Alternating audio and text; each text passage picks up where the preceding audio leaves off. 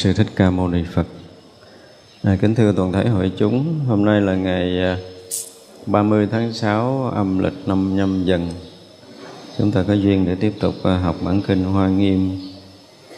Mình đang học lễ dở phẩm à, thập hồi hướng thứ 25. Hôm nay chúng ta sẽ học tiếp.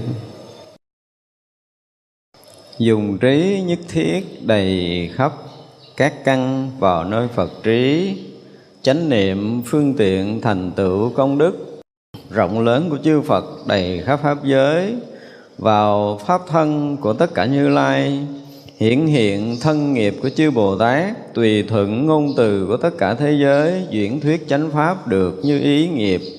Trí huệ do thần lực của Phật gia hộ, xuất sanh vô lượng phương tiện thiện xảo, trí bát nhã phân biệt các pháp.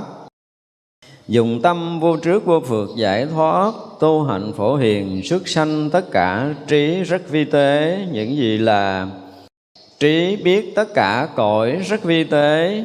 Trí biết tất cả chúng sanh rất vi tế. Trí biết tất cả quả báo, Tất cả pháp rất là vi tế. Trí biết tâm của tất cả chúng sanh rất là vi tế. Trí biết tất cả thời gian thuyết pháp rất là vi tế trí biết tất cả pháp giới rất là vi tế. Trí biết không gian và suốt thời gian rất là vi tế. Trí biết tất cả những ngữ ngôn rất là vi tế. Trí biết tất cả hạnh thế gian rất là vi tế. Trí biết tất cả những hạnh xuất thế gian rất là vi tế.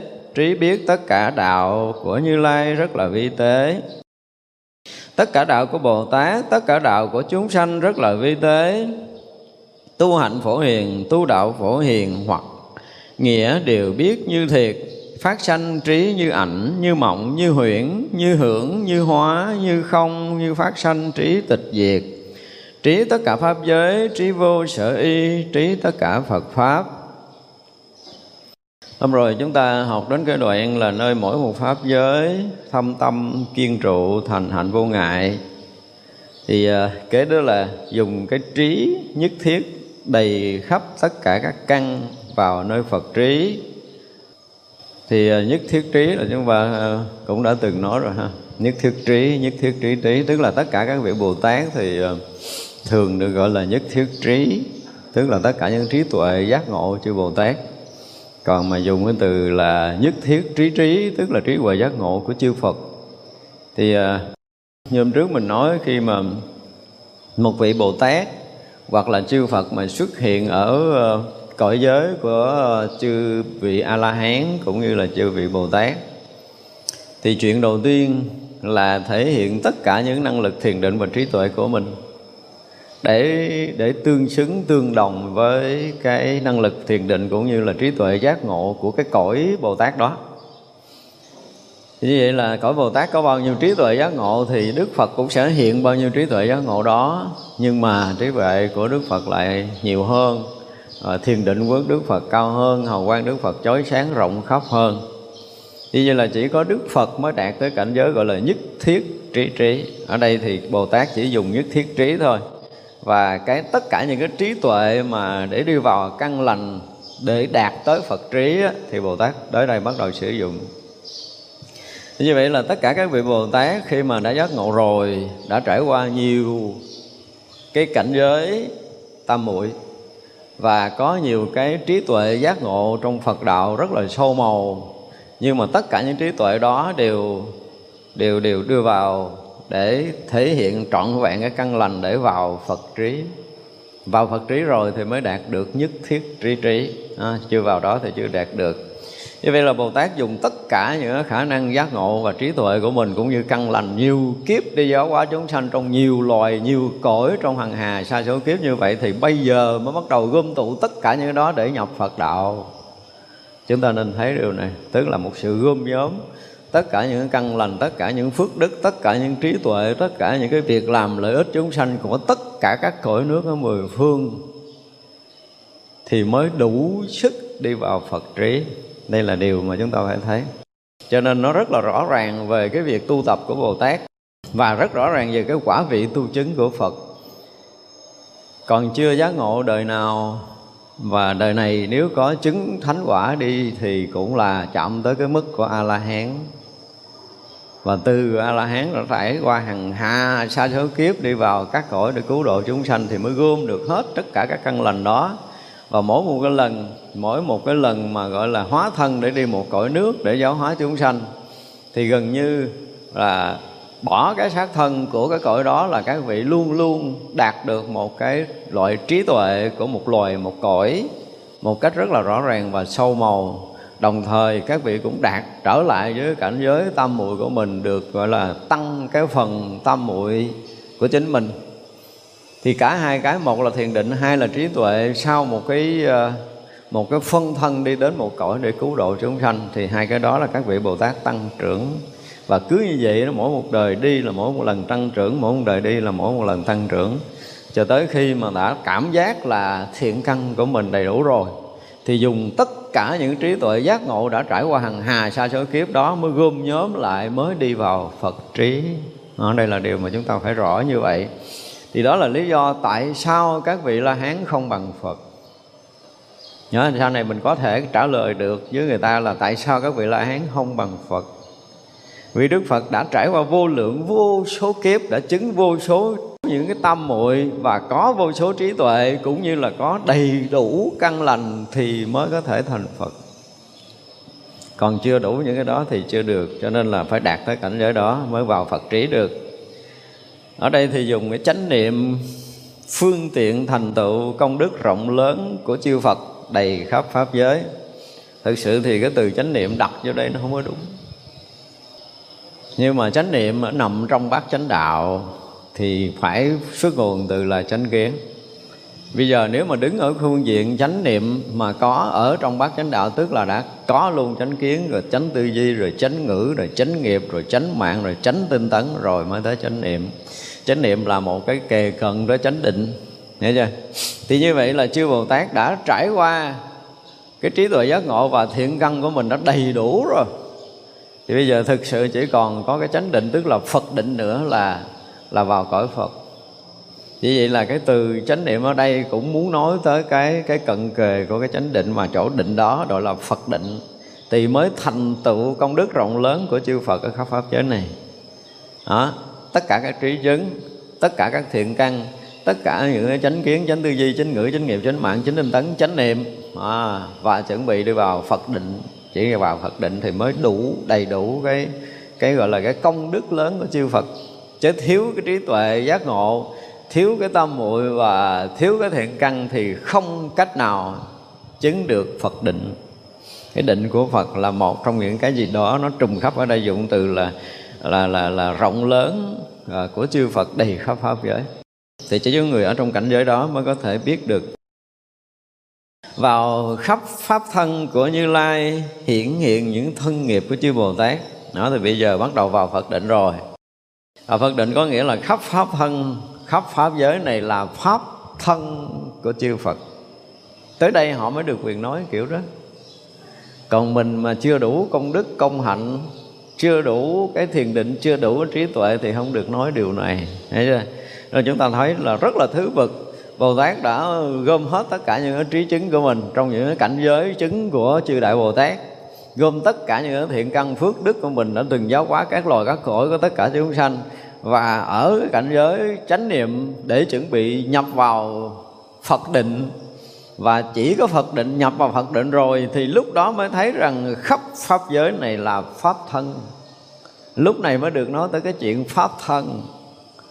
Chưa tới đây mà nói pháp thân là coi chừng mình bị nói hố, mình tưởng tượng.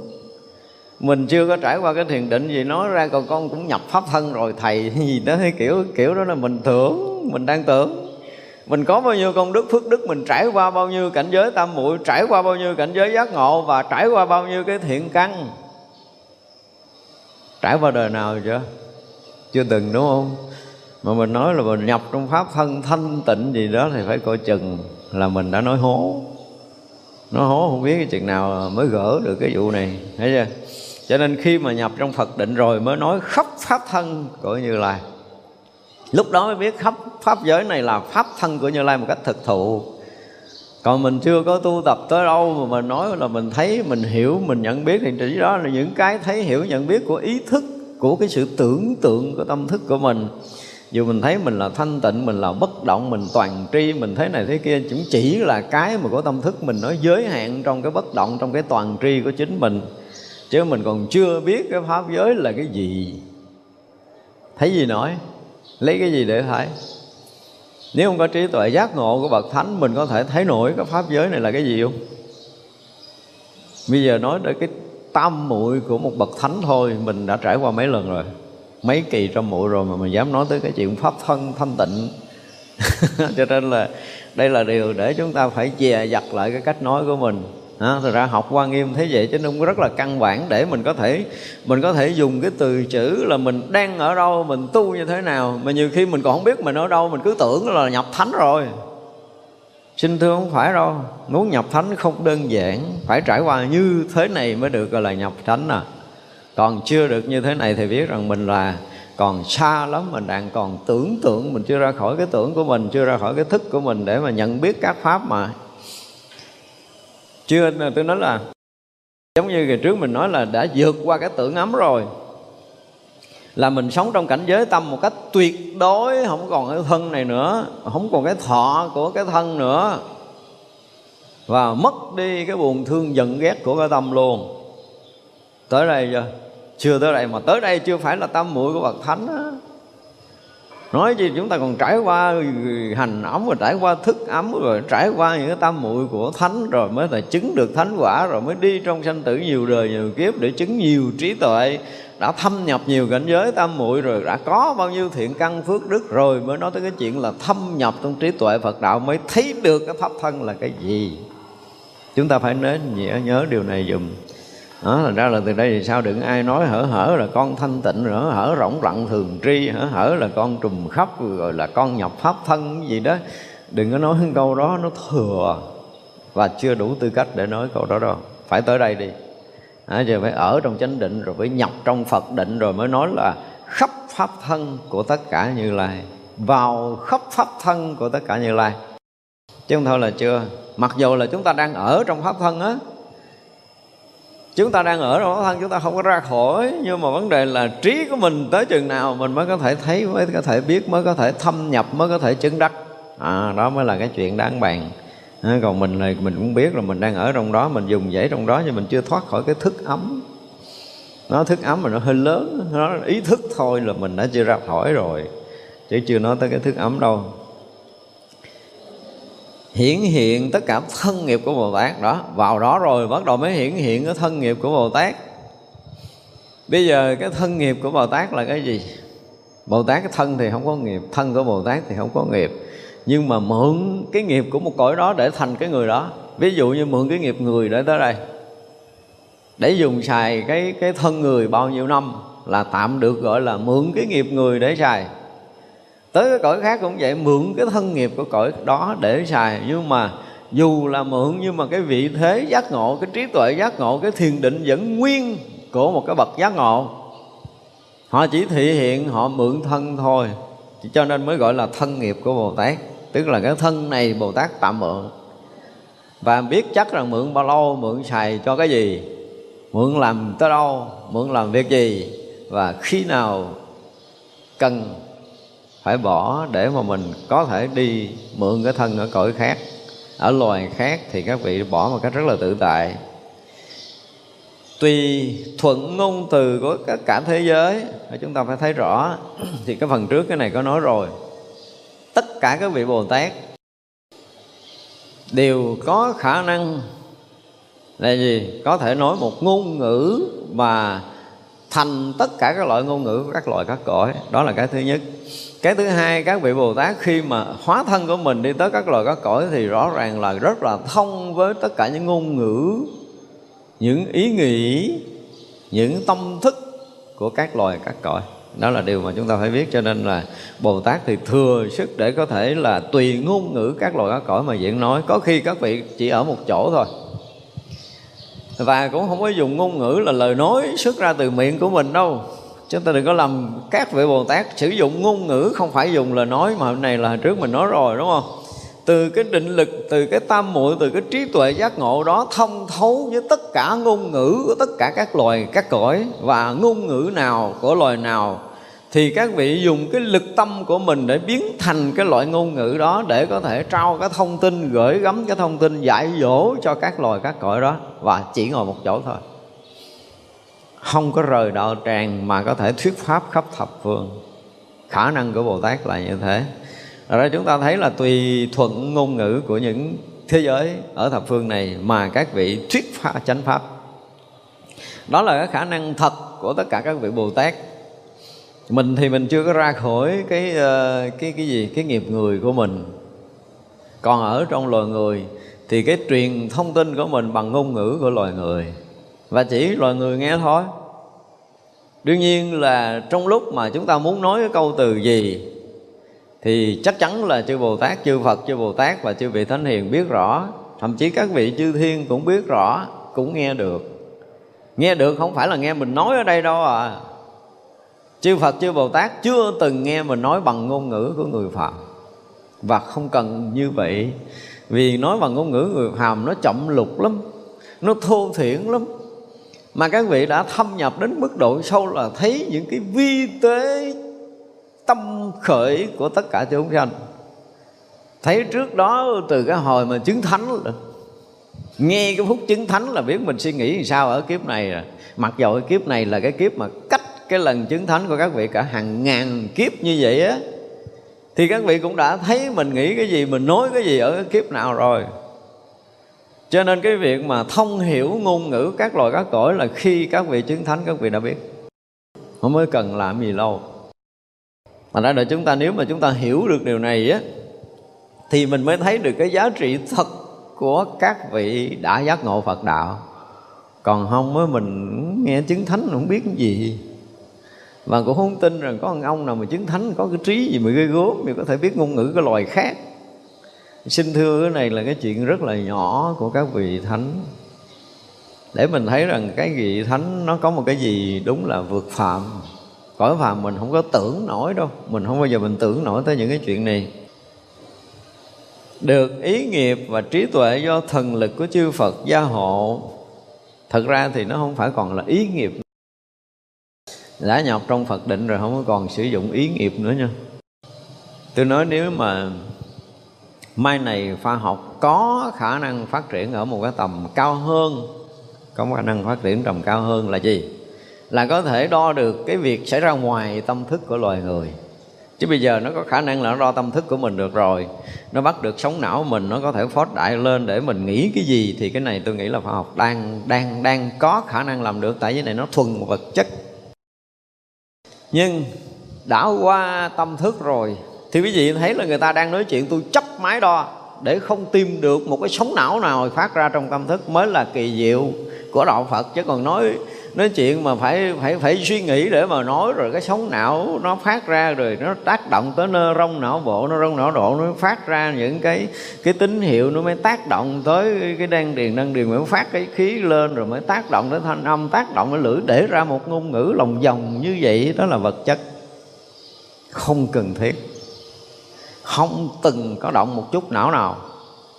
Để có thể nói suốt ngày suốt đêm mà khoa học không đủ khả năng để có thể đo là thằng cha này nói từ đâu. Nó nói từ đâu? Đương nhiên là não bộ động nó phát sóng cái chuyện nó dễ hiểu đưa máy đo biết liền. Nghe chưa? Chưa cần mở lời là nó đã dịch được cái ngôn ngữ mình muốn nói rồi. Máy bây giờ thừa khả, khả năng làm chuyện đó không có dẫn chơi đâu khóa học tới mức này rồi, nhưng mà cái mức mà nó vượt qua cái tầng của tâm thức thì nó chịu chết. Đương nhiên nó đo được cái vòng ngoài của tâm thức, tức là cái hào quang của mình luôn rồi. Và khi cái màu hào quang của mình hiện lên là thuộc cái dạng tâm nào đã đo, đã biết rồi.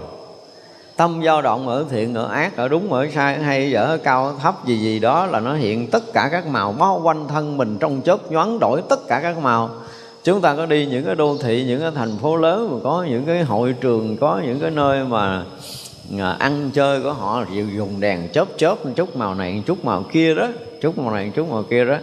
Đứng hợp với bảy màu á, của cơ thể của mình. Thì những cái màu nào mà nó, mình nhìn thấy mà mình bắt mắt, có nghĩa là mình đang bị cái màu đó nó tác động, nó câu thông với mình để mình thích. Mình thích mình bị hút vô. Để cho cái từ trường và cái năng lượng của mình nó đang gọi là tương ứng với cái màu cà chớp cà nhắn đó đó. Cho nên mình đi ngay chỗ, có chỗ mình thích ghé đó, chỗ mình không thích những cái đèn màu ban đêm mình thấy là nó hấp dẫn mình là coi chừng mình bị hút vô. Và có màu đó nó trùng với mình. Thấy chưa?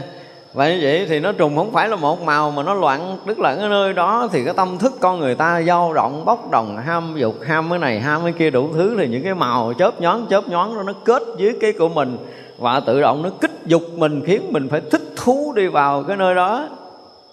Chứ không phải đèn là dẫn chơi đâu, nó có một cái gì đó về màu sắc. Thì như vậy là các vị ở đây không có nói là cái cái ý nghiệp được.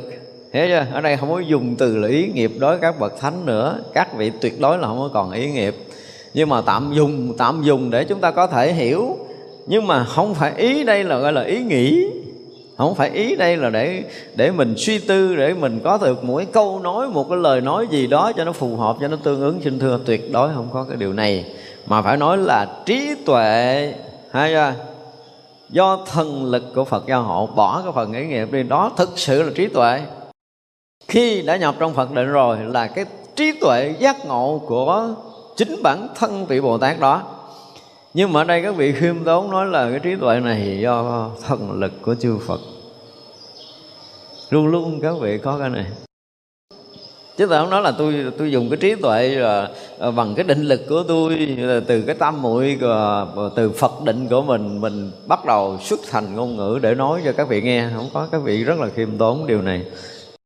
Cho nên là tới đây thì các vị vẫn dùng cái từ là do thần lực của Đức, Đức Phật gia hộ. Một câu rất là khiêm tốn Nhưng thật sự là các vị thừa thừa sức để có thể nói tất cả các điều và nói được tất cả ngôn ngữ cho tất cả các loài các cõi nghe đúng cái chánh pháp mà Đức Phật đã từng chỉ dạy. Thì các vị tới cảnh giới này là đã biết hết rồi. Sức sanh vô lượng cái phương tiện thiện xảo. Nên là nói khác. À, vô lượng phương tiện là rất là đúng. Tại vì á ngay cả loài người của mình thôi. Chưa nói chuyện loài người mà một nhóm người của mình thôi. Thì mỗi người, mỗi nghiệp. Và chắc chắn tiếp cận mỗi người là mỗi một cách khác. Không cách nào giống cách nào, không ngày nào giống ngày nào, không giờ nào giống giờ nào, không phút nào giống phút nào. Dù là một người đó thôi.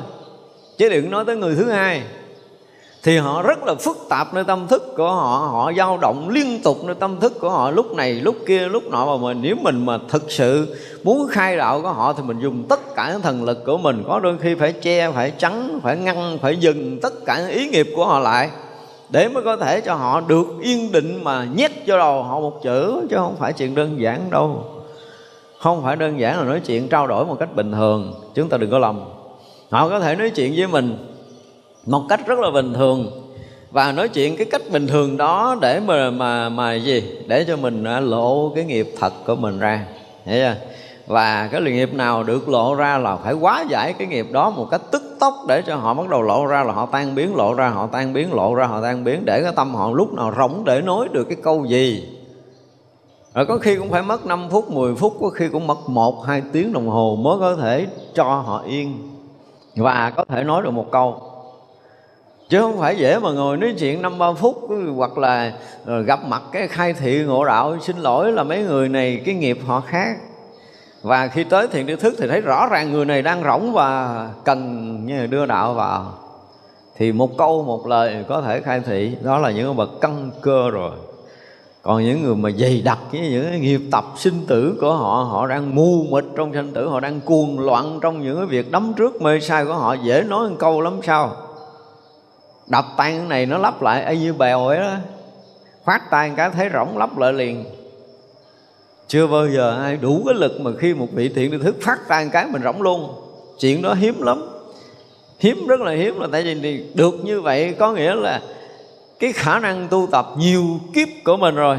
Bây giờ là chỉ còn chờ giống như là ấn chứng thôi chứ không còn chuyện khác thì hy vọng là những người đó nói một câu ngộ còn không là cực lắm cho nên sử dụng rất là nhiều phương tiện thiện xảo. Và phương tiện của bồ tát thì không lường được. Mình không có lường nổi đâu.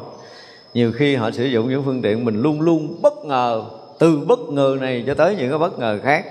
Và tới một cái ngày mà mình được gọi là đưa tới cái mức độ mình thuần thục rồi lúc đó, mình nhận đạo từ cái vị này rồi mình mới thấy rõ ràng là là vị thiện đưa thức này quá cực với mình từ lúc mà mình còn là một đống bùi nhùi. Rồi rửa rồi gọt rồi đó là nắng rồi ú cho đủ thứ chuyện tới hồi mình trở thành một pháp khí ở trong Phật pháp là không đơn giản đâu không đơn giản đâu. Cái sự cực nhọc của các vị Bồ Tát kinh khủng lắm thì mình mới trở thành pháp khí của nhà Phật được. Và lúc đó thì mình mới hiểu được là sự cực khổ lao nhọc của chư Phật chư Bồ Tát đã trải qua hàng hà xa xa, xa số kiếp đã vì mình, đã cực khổ vì mình, để nâng tầm chỉ dạy bao bọc che chở dìu dẫn khai thị đủ thứ các kiểu, đủ tất cả các phương tiện. Có khi là một đời sử dụng hàng ngàn phương tiện với mình, chứ không phải là một hai phương tiện đâu. Mỗi lần gặp là mỗi lần khác, mỗi giờ gặp mỗi lần khác, mỗi phút giây gặp là mỗi phút giây khác. Không có phút này giờ nào giống phút giây nào hết đó khiến cho mình đó là bắt đầu mình không còn bị dính mắc trong nghiệp tập nữa thì lúc đó mình mới thấy được cái điều mà các vị muốn chỉ mình. Chứ còn mình cứ lẫn quẩn lẫn quẩn buông ra rồi mình cũng trở lại y như cũ chứ mình có khác cái gì. Và như vậy ai nói đạo vô? Nói đạo thì cũng bị cái nghiệp nó che à. Không có dễ gì mà người ta có thể thấy đạo một cách xuyên suốt kể từ khi cái lời khai thị của một vị thầy. Mình nhìn kỹ lại cái cách học đạo của mình lâu nay đi. À, chứ mình à, một lời đó có thể phá tan cái nghiệp tập phiền não của mình. Ngay khi đó mình cũng nhận ra đó. Để mình cũng thấy cái lúc đó mình cũng hết nghiệp tập phiền não rồi đó. Nhưng mà rồi sao? Nghiệp bắt đầu nó trỗi dậy. Sau đó thì mình không biết là ánh sáng ở chỗ nào mà mò. Mình cũng mù mịt sinh tử trở lại. Chứ mà nói bây giờ mình mở ra được cái là mình mở toan mình giống như đêm đen có một lần chớp xẹt một cái rồi cũng tối thui á y như là lần chớp nó xẹt giữa đêm thâu như vậy đó. và tới khi nào mặt trời bừng sáng là lúc đó mới nói chuyện. Còn cứ sẹt sẹt đêm thâu hoài là cứ mình vậy hoài. Nó cứ sẹt rồi nó lắp nó cứ sẹt rồi nó lắp nó sáng chút rồi nó lắp sáng chút nó lắp đó là một sự thật đó và cái điều này ngày xưa tôi cũng bị sư phụ quở một lần mình lên mình trình cái giải ngon lành đó sư phụ nói một câu nó té ngựa luôn tôi nói này sư phụ nói này nó giống như là cái gì đó lần xét ờ uh, ờ, xét nó sẹt ban đêm với con. Thì đành chịu thôi. Rồi đi về tu tiếp. Đấy, mấy những cái lần mình trình kiến giải là sư phụ nói một câu là coi như là mình xiển điển mình tưởng nó ngon rồi là kỳ này mình ngộ vậy. Nhưng mà không phải đâu bị câu một à. Là mình biết không phải rồi. Thì tiếp tục tu thôi đó thì như vậy là tất cả những cái thấy biết của mình ở trong tất cả những cái phương tiện khai thị, hoặc là chúng ta đọc kinh, hoặc là chúng ta nghe pháp hoặc chúng ta đối diện trực tiếp với thiền tri thức, hoặc là chúng ta ngồi yên trong thiền định mà nó có một cái gì lóe sáng lên, thì biết rằng trong đêm thâu có một lần chớp nó cũng rực lên vậy đó. Nhưng mà rồi rồi tới tôi trở lại à.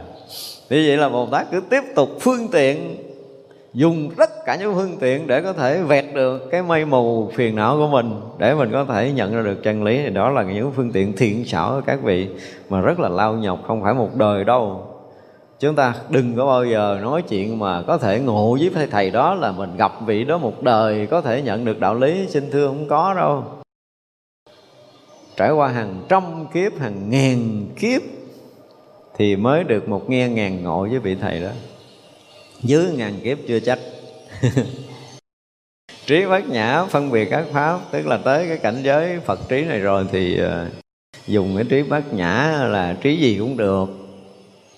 Nhưng mà gọi là ở đây dùng cái từ phân biệt thì nghe nó nó phàm phu quá ha nghe nó phàm phu. Không có cần phân biệt đâu. Khi mà cái tuệ nó nó nó gọi là cái gì? Nó chói sáng á, trí tuệ giác ngộ đã chói sáng á thì tự động nó tỏ thông tất cả mọi thứ. Nhưng không cần phân biệt không có phân biệt. Chỗ này không phải là chỗ phân biệt. Không phân biệt mà biết tất cả mọi thứ mới là trí tuệ. Còn phân biệt để biết cái này kia là trí thức. Chúng ta nên biết cái điều này.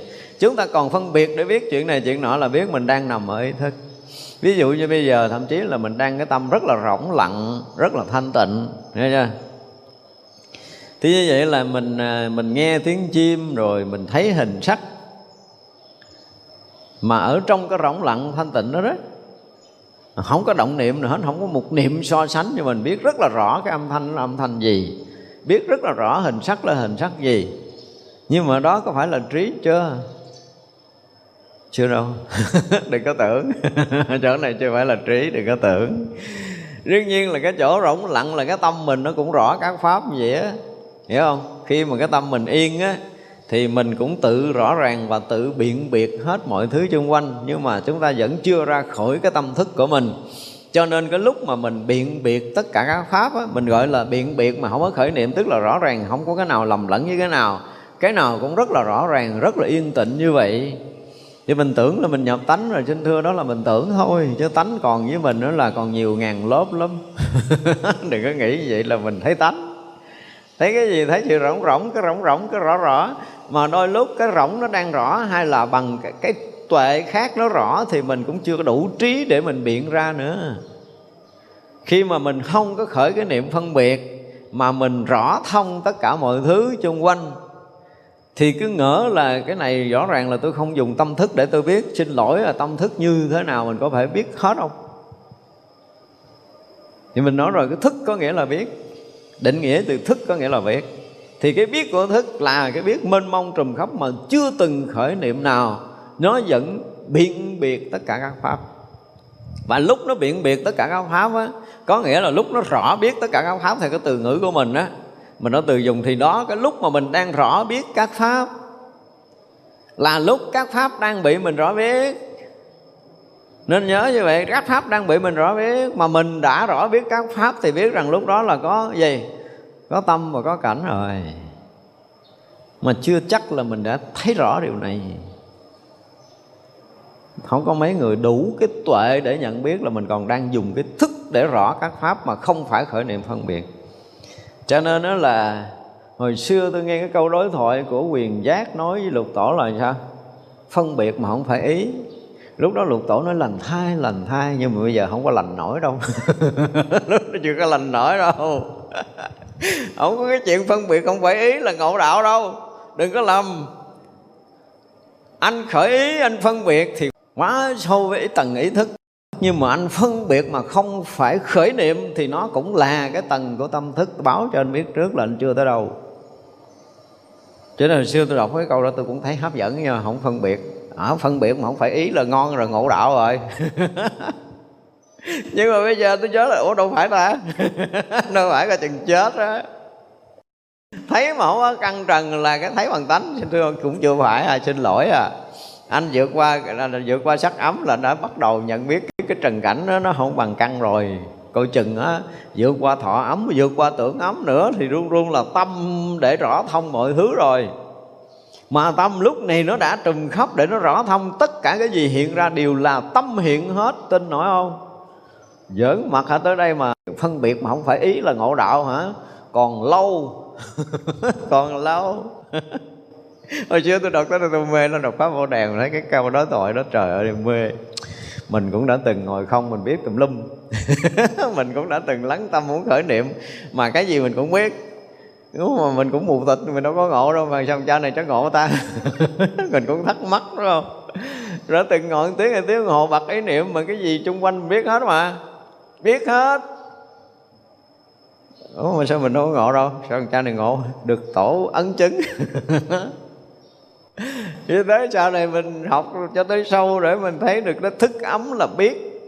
Thức ấm là toàn tri. Ghê không? Không biết khắp luôn nó biết khắp tất cả các pháp trong pháp giới mười phương này. Ghê chưa? À, tới đây rồi mình mới bắt đầu thấy sượng ngắt luôn. Sượng ta nói là sượng cứng hết giống như là cho nên muốn qua được cái tức để mà có thể nhận biết được cái tức là cái thằng nào á thì cũng phải là trí tuệ nào kìa. Chứ nếu không là chúng ta tự gạt lấy mình. Nó tự gạt lấy mình thì mình chìm mãi ở trong sinh tử chứ mình chưa có ra khỏi đâu. Không có phá trừ thức ấm lấy gì ra. Mà gọi là nhập tánh nhập thức thì có nhập tánh thì không. Tới mấy chỗ này nó kinh khủng đó cho nên bác nhã không có cái vụ phân biệt. Còn phân biệt là ý thức mới được gọi là phân biệt. Mà không phân biệt rõ biết thì cũng chưa phải là bác nhã.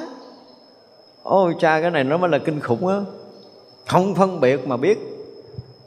Ha, biết mà không phải ý. Nói kiểu đó là biết mà không phải ý. Là chết chắc luôn ở trong kia kìa còn lặn hụp ở trong ngũ quẩn dài ngàn kiếp nữa 500 kiếp của tề thiên là còn nhẹ đòn á. Rồi cái nói mà phân biệt không phải ý là ngộ đạo tôi xin thưa là xóa sổ nó đi. Không có ngộ nổi đâu không có cái vụ mà lành thai lành thai. Không có chuyện này.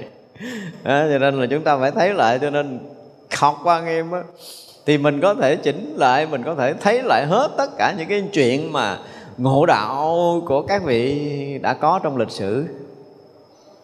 Của Phật giáo. Thấy là hết á. Xin thưa là thấy không sót món nào luôn. Đọc tới đâu thấy ra tới đó hết. Đó, ví dụ như bác nhã là phân biệt là chết chắc rồi cái câu gì thì không biết. Nhưng mà nó bác nhã mà phân biệt các pháp mà bác nhã không có vụ phân biệt. Bác nhã là một sự tỏ thông cùng tận với tất cả các cái, cái các pháp mà không phải tất cả các pháp mà tỏ thông tới cái tướng chân thật. Chân thật tướng của các pháp tức là chân lý, hiện tiền. Chứ không phải là phân biệt các pháp đâu, đừng có lầm. Còn phân biệt là biết là mình còn ở trong tầng của ý thức chưa ra được. Nên biết như vậy để mà mình tiến tu. Nhiều người cũng lầm lẫn. Tôi cũng đang lặng lẽ, tôi cũng đang thanh tịnh, tôi cũng đang rõ, biết tôi không động một niệm nào mà cái gì tôi cũng rõ thì vậy chứng cái thánh gì rồi. Tụi nó chứng thì cũng sắp chứng rồi đó. Hỏi chừng bao lâu chứng vài triệu kiếp nữa. Chết vài trăm kiếp chưa chắc chứng nổi đâu, Đừng có dẫn chơi, Đừng có dẫn chơi ở cái chỗ mà lặng lặng mà thường ri, Lặng lẽ mà thường ri gì đó. Không phải đâu. Cái thức ấm là luôn luôn phân biệt ở một cái tầng cực sâu chứ không phải là ý thức à, cho nó rõ biết tất cả mọi cái mà không hề có một cái niệm phân biệt nào. Không hề. Không có niệm mà là phân biệt rõ biết. Thì cái sự rõ biết không có niệm đó đó là chưa phải tánh. Cho nên rồi mình cũng mù mờ trở lại.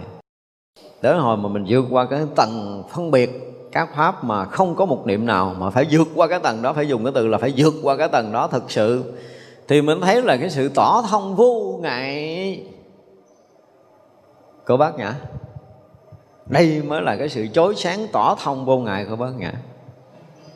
Cho nên trong cái bài bác nhã mình nói rất là rõ ràng là ngay nơi hiện tiền này, tất cả các pháp đều hiển lộ từ không tướng mà. Tôi có nói phân biệt không? Không có, tôi không có dùng cái từ đó. Tôi rất rõ ràng trong câu chữ mà tôi sử dụng, tất cả các pháp đều hiển lộ từ không tướng, từ cảnh giới thật thì tạm được gọi là các pháp, chứ thực sự lúc đó nó có là mãi là chân lý, cho nên nó là viên mãn, nó là tròn đầy, nó là bất nhơ, nó là bất nhiễm. Tất cả mọi pháp đều là bất nhơ, bất nhiễm, nó là viên mãn tròn đầy. Nó đã là viên mãn tròn đầy thì ai phân biệt nó? Nghĩa là nó đã là viên mãn tròn đầy, nó là rực rỡ, chói sáng rồi, cái gì phân biệt cái gì? Vì cái sự hiển lộ đó là cái sự rực rỡ, chói sáng, sự hiển hiện của chân lý ngay nơi hiện tiền này, chứ không có khác biệt mà phân biệt. Anh thấy có khác biệt, anh mới gọi là phân biệt, nhưng mà lúc đó là toàn pháp giới này là một sự chói sáng rực rỡ của nó, mà có khác biệt đâu mà phân biệt. Không có sự khác biệt ở đây, tại vì không còn ngã, không còn pháp, lấy gì có sự khác biệt? Anh không có ngã, anh hết ngã rồi. Anh ở ngay nơi hiện tiền này là không có ngã. Và chính cái chỗ mà không ngã đó, thì không có pháp. Cho nên nói nhà thiền đó là, đại thừa là cái gì đó diệt ngã rồi mà pháp chưa diệt xin lỗi á. Ngã không có là pháp đâu xanh đừng có nói lộn. Ngay cái chỗ mà mất ngã. Là ngay cái hiện tiền đó, đó ngay cái hiện tiền không có ngã. Và không có ngã thì không có sự phân biệt. Cho nên là bát nhã thì không có phân biệt. À, nhưng mà đây là một sự biện biệt rất rõ ràng. Đây là một sự tỏ thông vô ngại. Đó là một cái cõi giới thực sự hiện ra một cõi bát nhã hiện ra cho nên cái câu kết là thiếu bát nhã là gì? Là gì? Chính là hiển hiện cảnh giới chân thật chứ không phải là nói cái gì khác à. Thiết bát nhã chính là hiển hiện cái cảnh giới chân thật. Và cảnh giới chân thật thì lúc nào nó cũng hiển hiện. Đó, phải nói ngược như vậy đó. Cho nên tất cả những hiện hiển hiện đều là bát nhã. Cho nên thiếu bát nhã tức là hiển hiện cảnh giới chân thật mà cảnh giới chân thật thì lúc nào cũng hiển hiện cho nên là lúc nào cũng thuyết bát nhã bát nhã luôn luôn được thuyết. Cho nên chư Phật ba đời thiền thường hiển hiện bát nhã ba la mật đa mà chứng được đạo quả vô thượng chánh đẳng chánh giác. Đây là một cái bài mà phải nói là từ chữ mà ngôn ngữ của Việt Nam nói tới đỉnh của giác ngộ. Thực sự mà nói trong cái bài tinh tế bát nhã của mình nói thực sự đã tới đỉnh. Sau mấy cái ngày tháng mà mà mình đã, đã gọi là chỉnh chu những cái từ chữ trong đó đó. Cái việc ấy có những cái mà thực sự tôi không có biết cái ờ, gì, không có biết cái cái cái cái tiếng gốc, tiếng phạn đâu. Tôi không biết. Hoàn toàn tôi không biết. Phải nói thẳng là tôi không biết cái gì về chữ phạn hết á. Thì cô kia cố dịch, cố gửi về, tôi nói này không trúng từ gốc con. Tôi nghe cái cái bài thần chú, tôi nói, không có trúng nói sư phụ có biết tiếng phạn, biết thần chú đâu mà sư phụ cãi tôi nói không tôi thấy mà cái chỗ kia kìa. Cái chỗ kia tôi thấy nó trật rồi, bây giờ sẽ sửa sao cho ra. Không có cái chuyện là đại minh chú là đại thần chú, là vô thượng chú, là vô đẳng đẳng chú đâu, không phải không phải, cái từ gốc nó nó không có. Rồi cuối cùng rồi cãi cho tôi mấy ngày, cuối cùng này mò ra rõ ràng nó không phải, chữ khác. Chữ khác là chữ khác à. Tại vì mình thấy từ cái căn bản gốc, cái ngôn ngữ gốc kia kìa chứ không phải thấy bằng cái lý luận, cái hí luận của cái ngôn ngữ của cái cõi của mình thì nó mới ra được những cái từ chữ chính xác cho một cái bài kinh tuyệt vời đó. Thật ra nói tới bát nhã là không có nói tới cái chuyện phân biệt. Nói chuyện phân biệt. Nói tới cái chuyện hiển hiện thiết bát nhã chính là hiển hiện cảnh giới chân thật. Mà cảnh giới chân thật thì lúc nào cũng hiển hiện, cho nên lúc nào cũng là bát nhã hiện. Không có lúc nào không phải hiện bát nhã mà phân biệt cái gì lấy cái gì để phân biệt? Lấy bát nhã để phân biệt bát nhã hả? Cái gì không phải là bát nhã mà là phân biệt? Không có chuyện đó. Cho nên nói bát nhã phân biệt là một điều rất là sai lầm. Để chúng ta thấy rằng là ở đây chúng ta học mặc dù ở đây họ họ dịch nó chưa có sát ngữ, sát nghĩa. Bản dịch này không biết lý do gì nó bị bị bị bị, gọi là lỗi nhịp nhiều lắm. Nhưng mà đối với những cái um, chúng ta càng học sâu trong cái cái cái chuyên môn á ví dụ không có tưởng tượng ra một cái chấm phẩy thôi là nó phá nát hết tất cả những chuyên môn rồi chứ đừng có nói là sửa từ sửa chữ. Thành ra khi mà dịch cái tiếng việt á, đúng là tiếng việt là cái tiếng mà nó đầy đủ hết cái ngôn từ và đủ cái độ sâu để thể hiện cái trí tuệ giác ngộ bằng từ chữ của nó. Mà tôi nói là chưa có ngôn ngữ nào có khả năng vượt hơn ngôn ngữ tiếng việt tại vì ngôn ngữ tiếng việt nó phối hợp giữa hai cái loại ngôn ngữ là latin và chữ hán, tức là giữa á và âu. Nó phối hợp lại, nó thành ra ngôn ngữ tiếng việt. Nếu mà nói tiếng việt là phải nói là một loại ngôn ngữ thông minh mà từ xưa giờ hiếm có. Hiếm có trong nhân loại. Cho nên người nào muốn hiểu được tới cái độ sâu của những cái bản kinh mà mình đã nói ở đây như là tinh túy bát nhã rồi nhất là hoa nghiêm này thì người đó phải thành cái người Việt Nam kìa. Được sống trên đất nước Việt Nam mà được nói bằng ngôn ngữ Việt Nam từ hồi mới đẻ. Thì phải hy vọng là hiểu hết cái từ chữ mà mình muốn nói. Còn dịch ra thứ tiếng nào tôi thấy cũng bị hư hết đó nói thẳng là bị hư. Phương Tây không đủ từ chữ để có thể diễn tả một câu mà mình muốn nói. Trong bài kinh Bát Nhã tôi nói thật á không có đủ từ chữ nó dịch lung tung xà beng trong đó. Nhưng mình tạm kệ nó, nó có cái khái niệm gì đó thôi thì kệ nó đi chứ nó không có đủ sức đâu. Qua đây đi sống Việt Nam 80 năm sau hy vọng hiểu. Chứ cỡ bển mà mà đạt rồi là hiểu không nói đâu hiểu không nói đâu người châu Á ở mình mà nếu không phải là người Việt Nam cũng không mấy người hiểu nổi cái từ chữ của Việt Nam cái ngôn ngữ Việt Nam là thôi thôi, thôi không hết bạn rồi. Cho nên hồi xưa mình hỏi cái câu mà bao nhiêu phong ba bảo táp không bằng ngữ pháp Việt Nam thiệt là đúng á. Ngữ pháp Việt Nam đúng là kinh khủng. Cho nên mình nói tới bát nhã là tôi nói thiệt á chỉ là người việt đó có thể hiểu rồi may mắn là người việt của mình mà được học bản tinh tế bát nhã để mình hiểu hoặc là học những bản kinh chuyên môn này để mình có thể viết thêm. Chứ còn thực sự là không có những cái loại ngôn ngữ khác đủ tầm để có diễn diễn tả. Mặc dầu là cái tiếng phạn của ấn độ cũng rất là sâu, mà người việt mình dịch ra thì có những người mà học tiếng phạn thật là giỏi. Cỡ như từ trước giờ chúng tôi biết là cỡ như hòa thượng minh châu á, là một trong những người rất là giỏi về tiếng phạn. Dịch những cái bài kinh mà chúng tôi đọc qua chúng tôi phải nói là rất là hiếm có trong cái lịch sử của các vị dịch thuật từ xưa tới bây giờ hòa thượng dùng những cái từ, những cái chữ mà tôi thấy nó rất là sát. Nhất là cái bài mà tôi đã giảng rồi, cái bài à, người biết sống một mình đó thượng dịch tuyệt vời. Không có bản dịch nào có thể so được. Thì cái này là cái hiếm. Thì người việt mình mới có thể diễn tả. Người việt mình mà học tiếng phạn hoặc là học tiếng hoa thì mới đủ cái tầm. Khi mà dịch ra tiếng việt rồi thì mấy ông ở bên kia, mấy ông đọc lại, mấy ông cũng xiển niễn chứ không phải dễ đâu. có những cái từ rất là chuyên môn mà khi để dịch từ họ qua, từ bản gốc qua đây rồi á. Ví dụ như bây giờ nhật nó đang giữ cái cái cái bộ tinh tế bát nhã của mình đi, mà bây giờ mà dịch đem cái tiếng việt để mà họ có có thể hiểu lại được cái bản kinh này cũng đã là một cái chuyện khó đối với họ. Thì rõ ràng là đương nhiên là cái bản tiếng phạn của nguyên bản á, thì đó là chưa có cái nước nào, chưa có nước nào mà phá nổi những cái thần chú đại minh chú là vô đẳng chú gì gì đó là không có nước nào đủ sức để có thể phá cái này ra. Và cái câu cuối yết đế đế là cũng không có nước nào đủ sức. Thì người ta cứ nói nó là giống như một cái từ chữ nào nó phối phối hợp. Bài kinh bát nhã nó phối hợp giữa cái cái cái lý luận của của đại thừa và có mật chú ở trong đó. Hiểu không? Có mật chú trong đó. Và mật chú thì không được quyền dịch. Thần chú là minh chú là vô đẳng chú, rồi rồi đó không được quyền dịch nhưng mà tôi thấy không phải đâu không phải cái chuyện đó đừng có hiểu lầm bản kinh bát nhã. Bản kinh bát nhã là lúc nào cũng lộ lộ cái chân lý ra không có ẩn khuất không có ẩn khuất. Chỉ có một cái là cái đầu mình bị ẩn cho nên mình không có làm nó lộ hiển lộ là cái lý chân thật thôi. Đó, cho nên bác nhã không có cái chuyện phân biệt nên nhớ là như vậy. Để chúng ta biết sau này mình có học có đọc ở đâu mình cũng phải khẳng định một cái điều là bác nhã không có phân biệt nếu mà bác nhã không có thường hiển lộ thì thì không phải là bác nhã. Đấy chưa? không phải là bát nhã bát nhã thì luôn luôn hiển lộ. Mà đã là hiển lộ rồi thì tất cả đều là bát nhã thì không có cái chuyện phân biệt ở đây. Bát nhã chưa hiển lộ thì có khả năng phân biệt. Mà bát nhã hiển lộ rồi là không có chỗ để phân biệt nữa. Hết rồi. Dùng tâm vô trước vô phượt giải thoát tu hạnh phổ hiền, xuất sanh tất cả những trí rất là vi tế cái vụ mà xuất sanh trí vi tế thì từ trước giờ mình học quá nhiều rồi ha. Cái này, phần này có khả năng nó lặp lại rất là nhiều mà những lần trước mình đã giảng rồi. Thì hồi trước cũng là trí phân biệt tất cả các cõi vi tế là mình đã học rồi nè. Trí phân biệt tất cả chúng sanh rất vi tế cũng đã học rồi. Trí biết quả báo ờ, của tất cả các pháp rất là vi tế cũng đã học rồi. Mình nói lướt thôi. Nói tới quả báo rất là vi tế của mình.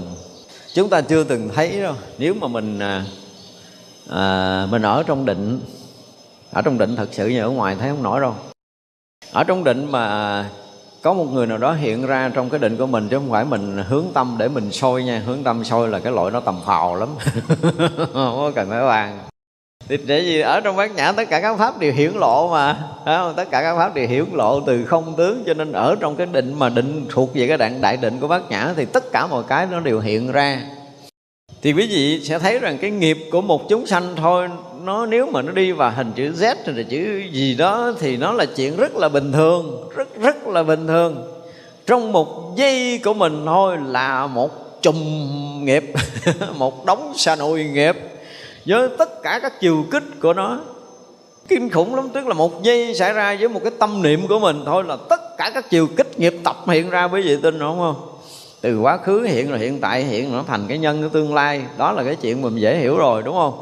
Nhưng mà không có đơn giản như vậy. Quá khứ không phải là một quá khứ mà hằng hà sa số quá khứ mới thành một niệm bây giờ. Và một niệm bây giờ nó tạo thành cái nhân để có thể thành hằng hà sa số cái quả sắp tới. Không bao giờ mình tưởng nổi cái chuyện này xảy ra đang một cái chút xíu thành cái chùm. Đang chùm thành chút xíu, đang chút xíu thành cái chùm. Nó cứ như vậy nó kinh khủng. Mà nó câu kết, nó cột rút, nó đang xen, nó cao thúc, nó dính mắt, không có cái cái cái cái mối đầu để mà gỡ ra. Chứ đừng có nói cái nghiệp tập mình là đơn giản, không có đơn giản tu rồi thì càng tu càng thấy là đúng là nó không có đơn giản. Nói tới nghiệp là một cái gì đó nó kinh khủng không có thể gỡ ra từ cái đầu mối của nó đâu. Mà chỉ còn trong một giây thôi đó một giây thôi đó nha. Là vô lượng cái nghiệp quá khứ mà không phải nghiệp quá khứ nó đi thẳng tới vị lai. Nghiệp quá khứ là nó dính kia kia nó dính viên này này dính viên này này dính này cả trăm cả ngàn cả thơ cả, cả triệu thứ nó mới dính nó mới thành nó khởi niệm giờ. khởi một cái niệm là nó ra ra cái tưởng rồi nha. Cái niệm đó là niệm tưởng của mình thì vậy là bao nhiêu cái cái mà lăng xăng ở trong hành ấm nó sẽ kết nối cái này, cái kia, cái nọ để nó ra một ý niệm của mình. Và một ý niệm của mình nó liên quan tới quá khứ, nó liên quan tới hiện tại, nó liên quan tới nghiệp báo, nó liên quan tới nhân quả để nó hình thành một cái quả kế tiếp. Nó liên quan tùm lum nhưng mà lúc đó người thì nó khởi niệm ra thì mình bình tĩnh để mình thấy nó có sự liên quan này.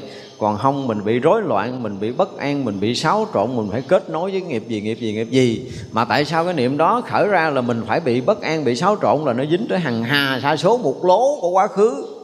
Chứ nếu không có dính cái lố kia, nó là một niệm duy nhất nó hiện ra, nó sẽ tự mất đi mình không dính với cái lố cũ. Chứ bây giờ nguyên cái lố cũ để nó có thể tác tác duyên để nó hình thành một cái nhân mới mà nhân này với đầy ấp, với hằng hà, sa số cái quả kia. Ở trong đó quý vị mới thấy sự trần trịch của nghiệp báo của chúng sanh, không đơn giản để có thể hóa giải một nghiệp. Mà mình tu, mình vẫn chơi quá. Kiểu mà sáng nắng chiều mưa, trưa hâm hâm kiểu của mình nó chừng nào chừng nào đây đừng có dẫn chơi, đừng có dẫn chơi. Tôi nói là nó kinh khủng lắm. Nếu chúng ta đi sâu vào công phu để mình thấy được tất cả những cái gì mà liên quan tới mà gọi là là quả báo của tất cả các pháp rất là vi tế.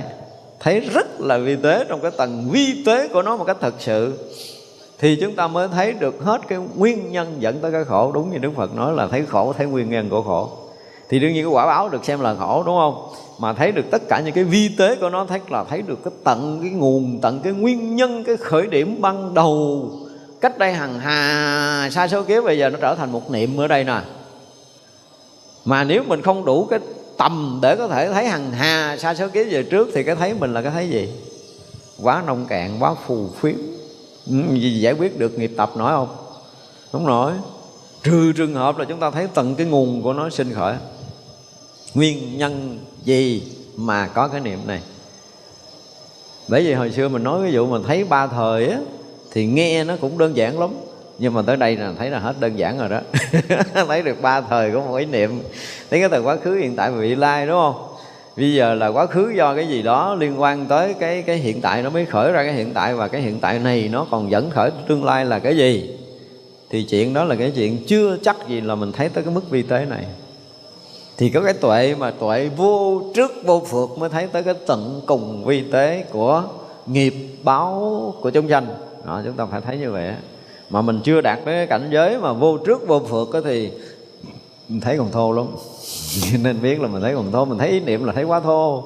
Thấy một niệm khởi lên là quá thô rồi. Nhưng mà bây giờ ý niệm xảy ra trong đầu mình còn không phân biệt nổi. Mình buồn người ta. Lý do gì? Mình còn chưa biết nổi. Mình ganh tị với người khác, lý do gì mình còn chưa thấy ra. Để mình có những cái hành động, có những cái lời nói, có những cái việc làm thể hiện cái hành động, lời nói, việc làm thô tháo của mình về cái việc ranh tị của mình. Nó đã quá thô rồi mà mình còn nhiều khi mình còn thấy mình đúng nữa kìa. Mình không có sai nữa chứ mới ghê. Thì vậy là mình tu cái gì? Cho nên nếu việc tu thì gần như là không có công phu gì hết á không có gì để tu nhưng mà không có lầm cái gì hết á nhà phải nói lại à không có tu nhưng mà không có gì để lầm chừng nào mình không có lầm hết tất cả mọi thứ thì mình sẽ không có tu cái gì còn bây giờ đúng gì cũng lầm thì làm ơn tu đi à, phải nói rõ không có lầm ta không tu gì ta không có lầm không có lầm cho nên không có chuyện dướng mắt để mà tháo gỡ cho nên ta không có tu tu tu cái gì, không có lấy vô, không có bỏ ra cái gì rồi. Người ta đã quyết lòng sống ở cái chỗ thực sự bình đẳng, thanh tịnh, cho nên tôi không có dụng công. Mà khi nào á, mà mình sống thực sự tự nhiên như nhiên mình không có dụng công, dụng lực, dụng tâm gì trong mọi cái sinh hoạt, đời sống của chính mình, thì lúc đó mình được gọi là vô công, dụng hạnh đạo á. Còn mình chưa có đạt tới cái cảnh giới tự nhiên như nhiên đó mà chưa có đạt tới cảnh giới tự nhiên thì là mình không ghé bên này mình cũng sẽ tấp bên kia hả? Không có quá khứ thì cũng bị lai thôi mình chạy đi đâu? Rồi đừng ngộ mà ra khỏi quá khứ vị lai đi. Hả, cho quá khứ cũng phải là không lầm mà vị lai cũng không lầm. Không có lầm. Đơn giản là không có lầm. Rất là tỏ tường rất là thông suốt rất là chói sáng rạng người thì chừng đó mới gọi là không có tu người ta nói không tu của mình nghe mình bắt chước, mình không tu là mình chết. Đừng có bắt chước. Cái gì bắt chước được được chứ cái vụ mà tu với không tu mà bắt chước là chết đó. Không có sống nổi đâu. Trừ trường hợp là phải nghe nghiêm túc, nghe một vị thiện tri thức, làm bước một là mình làm bước một, làm bước hai là mình làm bước hai. Đừng có sơ sót miếng nào, thì hy vọng là mình sẽ bước được bước thứ ba. Bước một, bước không xong lầy nhầy, năm này qua tới tháng nọ mà đòi bước hai, bước ba cho nó mau đi. Không có. Giả bộ vẫn chơi chứ không bao giờ có. Cho nên những cái bước căn bản đi vào công phu thiền định mà khi chúng ta đã thực sự muốn tu, chúng ta có một cái vị thầy thực sự đủ tầm để hướng dẫn mình tu, thì mình phải cần cầu một cách thực sự bằng tất cả những tâm thành của mình. Khi nào ông thầy thấy ông sẽ nói, còn không ông nói bậy ông thầy hay nói vậy lắm. Nói nhỏ nghe là ông hay nói vậy lắm. Tại vì ông phải tung có một nghiệp mình vậy, mình có tu được đâu. Không tu được thì ông nói cái gì đó đại cho mình, sống đại kiểu gì đó đi, không đỏ địa ngục là được đâu. Tỉnh tỉnh đi rồi tính. Chính chỉ tâm yếu để tu tập, không phải người nào mới được chỉ cái tình độ, cái tâm của mình tới đâu mà mình đòi mình nhận cái tâm yếu để mình có thể sống với đúng với chánh pháp mình trải qua bao nhiêu công phu cần khổ, mình đã trải qua bao nhiêu cái sự khó khăn tu tập mà nó trải mấy đời mình tu rồi, mình công phu cái đời này mình tu tới đâu rồi, bao nhiêu phước đó, báo bao nhiêu nhân duyên, bao nhiêu nghiệp quả mình tu ra làm sao rồi. Mình có gạn lọc tâm ngày nào chưa? Chưa. Một đống sà bần, còn nguyên đó, một núi một núi tu di sà bần chứ không phải là một đống. Nó là một đống, một núi. Nó sà bần thiệt luôn, nó rối tan ban hết. Ngồi lại coi có lúc nào mình tỉnh không? Mình có sắp xếp được ổn định cái tâm thức của mình chưa? Mà mình nói rồi nhận cái tâm yếu. Cho nên ông thầy ông nói tào lao. Ông thích nói tào lao. Rồi nói bữa sau tôi tới tôi đỉnh lễ tôi cầu pháp? Thầy ông dạy tôi đàng hoàng, tôi nói, hả? Lấy gì để dạy? Căn cứ đâu mà dạy? Nó bỏ vô tâm, nó nó chạy ra, chưa chưa có vô tới tâm là nó đánh mình văng mất rồi. Cái nghiệp tập nó ghê gớm đến mức độ đó đó à, chưa mới bắt đầu mình chuẩn bị mình nói một câu cái nghiệp tập nó, nó, nó bắt đầu nó nghi kỵ nó bắt đầu nó hiểu bậy bạ tùm lum mà la rồi cái mình nói gì? Thôi nói bậy cho nghe. Xong cho hết giờ nghỉ. Chứ bây giờ nói cái gì? Đừng có nói chuyện mà chuyên môn đi sâu vào cái chuyên tu. Nói chuyện tới cái tâm yếu là phải nói tới ở chỗ nào cái tầng tâm nào mới đủ sức lãnh hội tâm yếu ở trong phật đạo. Không có trải qua hàng hà sa số kiếp công phu thì không dễ gì mà nghe được tâm yếu. Không phải là người ta giấu mình, nhưng mà mình đưa cục vàng, đưa cục ngọc, nó nó tưởng đâu là cái viên bi, nó bỏ đất, nó chà chà chơi chứ. Nó không quý đâu. Đưa nó cục kẹo ăn thích hơn. Cho ăn kẹo cho rồi. Cho ăn bánh vẽ cho rồi đi. Chứ đâu có đơn giản đâu. Chứ là cái người nào mà tới cái tầm nào Sẽ được nghe cái lời nào. Đây là một sự thật. Nghĩa là sự thật không có dám giấu Ở đâu mới được nghe lời gì? Chứ không phải ai cũng có thể được nghe. Đương nhiên là khi mà giảng nói chánh pháp là mình cũng nói hết rồi đó. Nhưng đến cái việc mà riêng của công phu Thì chắc chắn là chúng ta sẽ nghe cách riêng. Riêng, riêng, riêng, riêng khác, khác, khác, khác Một ngàn phần khác. Tôi phải nói một cái câu như vậy. Cho nên tôi nói là tôi sẽ giảng lại cái tứ niệm xứ lần thứ hai để cho những người chuyên tu thật sự nghe là ở một cái tầng chuyên môn khác biệt hoàn toàn từ cái đi, cái đứng, cái ăn, cái nói, cái thở, cái ngồi, cái cười, cái gì cái gì đó động đậy ở trong tứ niệm xứ như thế nào để bước vào bước một, bước hai, bước ba của tứ niệm xứ để đạt được định gì, phá được cái căn bản phiền não nào. Đó là cái chuyện rất là riêng.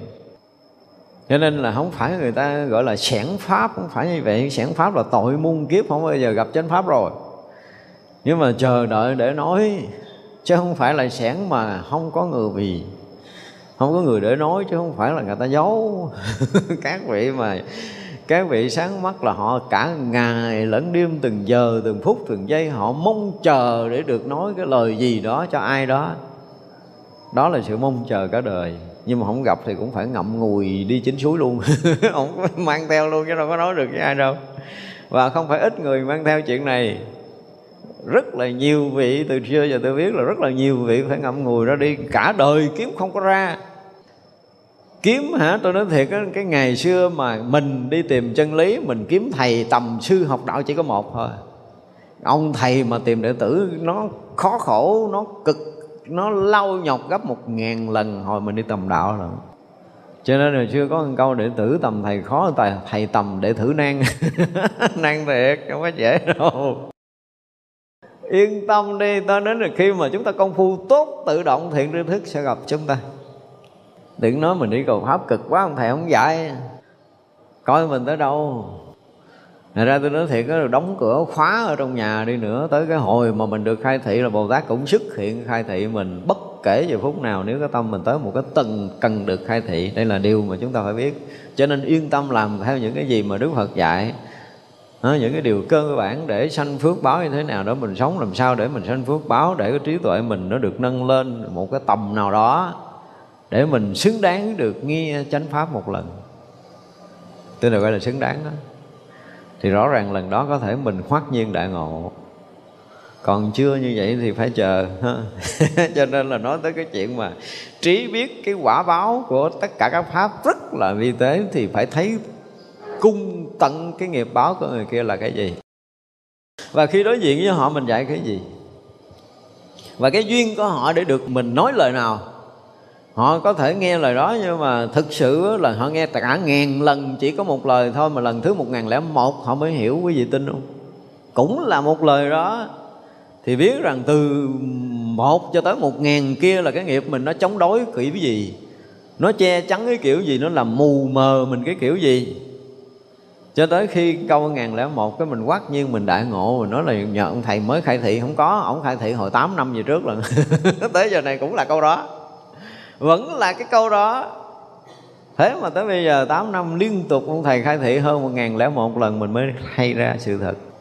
Đó thì vậy được gọi là trí mà gọi là biết quả báo của tất cả các pháp. Rất vì tệ. Nếu không có trí tuệ này thì không giúp được ai mà muốn được như vậy á, thì chính bản thân mình phải thấy được những cái vi tế quả báo vô lượng kiếp sanh tử của chính mình. Điều này là cái điều phải xảy ra với mình trước.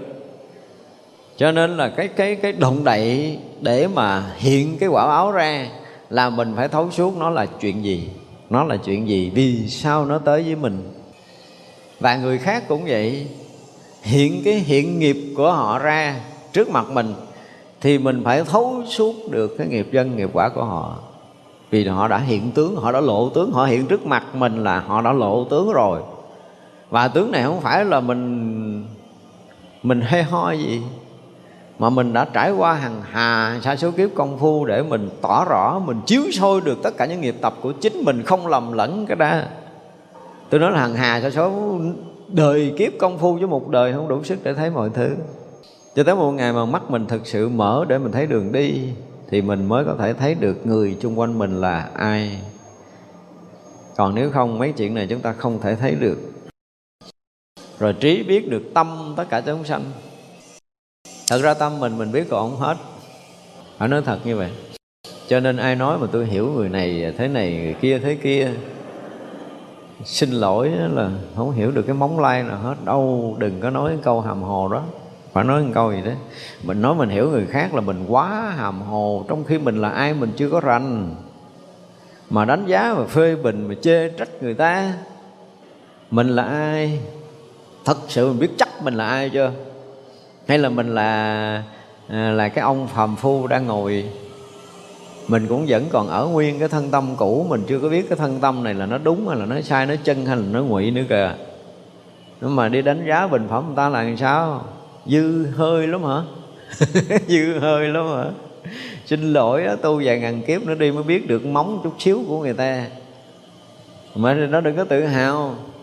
Thế chứ mình nữa là à, có được cái tác động tâm này có được tác động tâm kia có một chút hiểu biết nọ do kinh nghiệm đời sống của mình chuyện nó xảy ra như vậy thì nó sẽ là như vậy.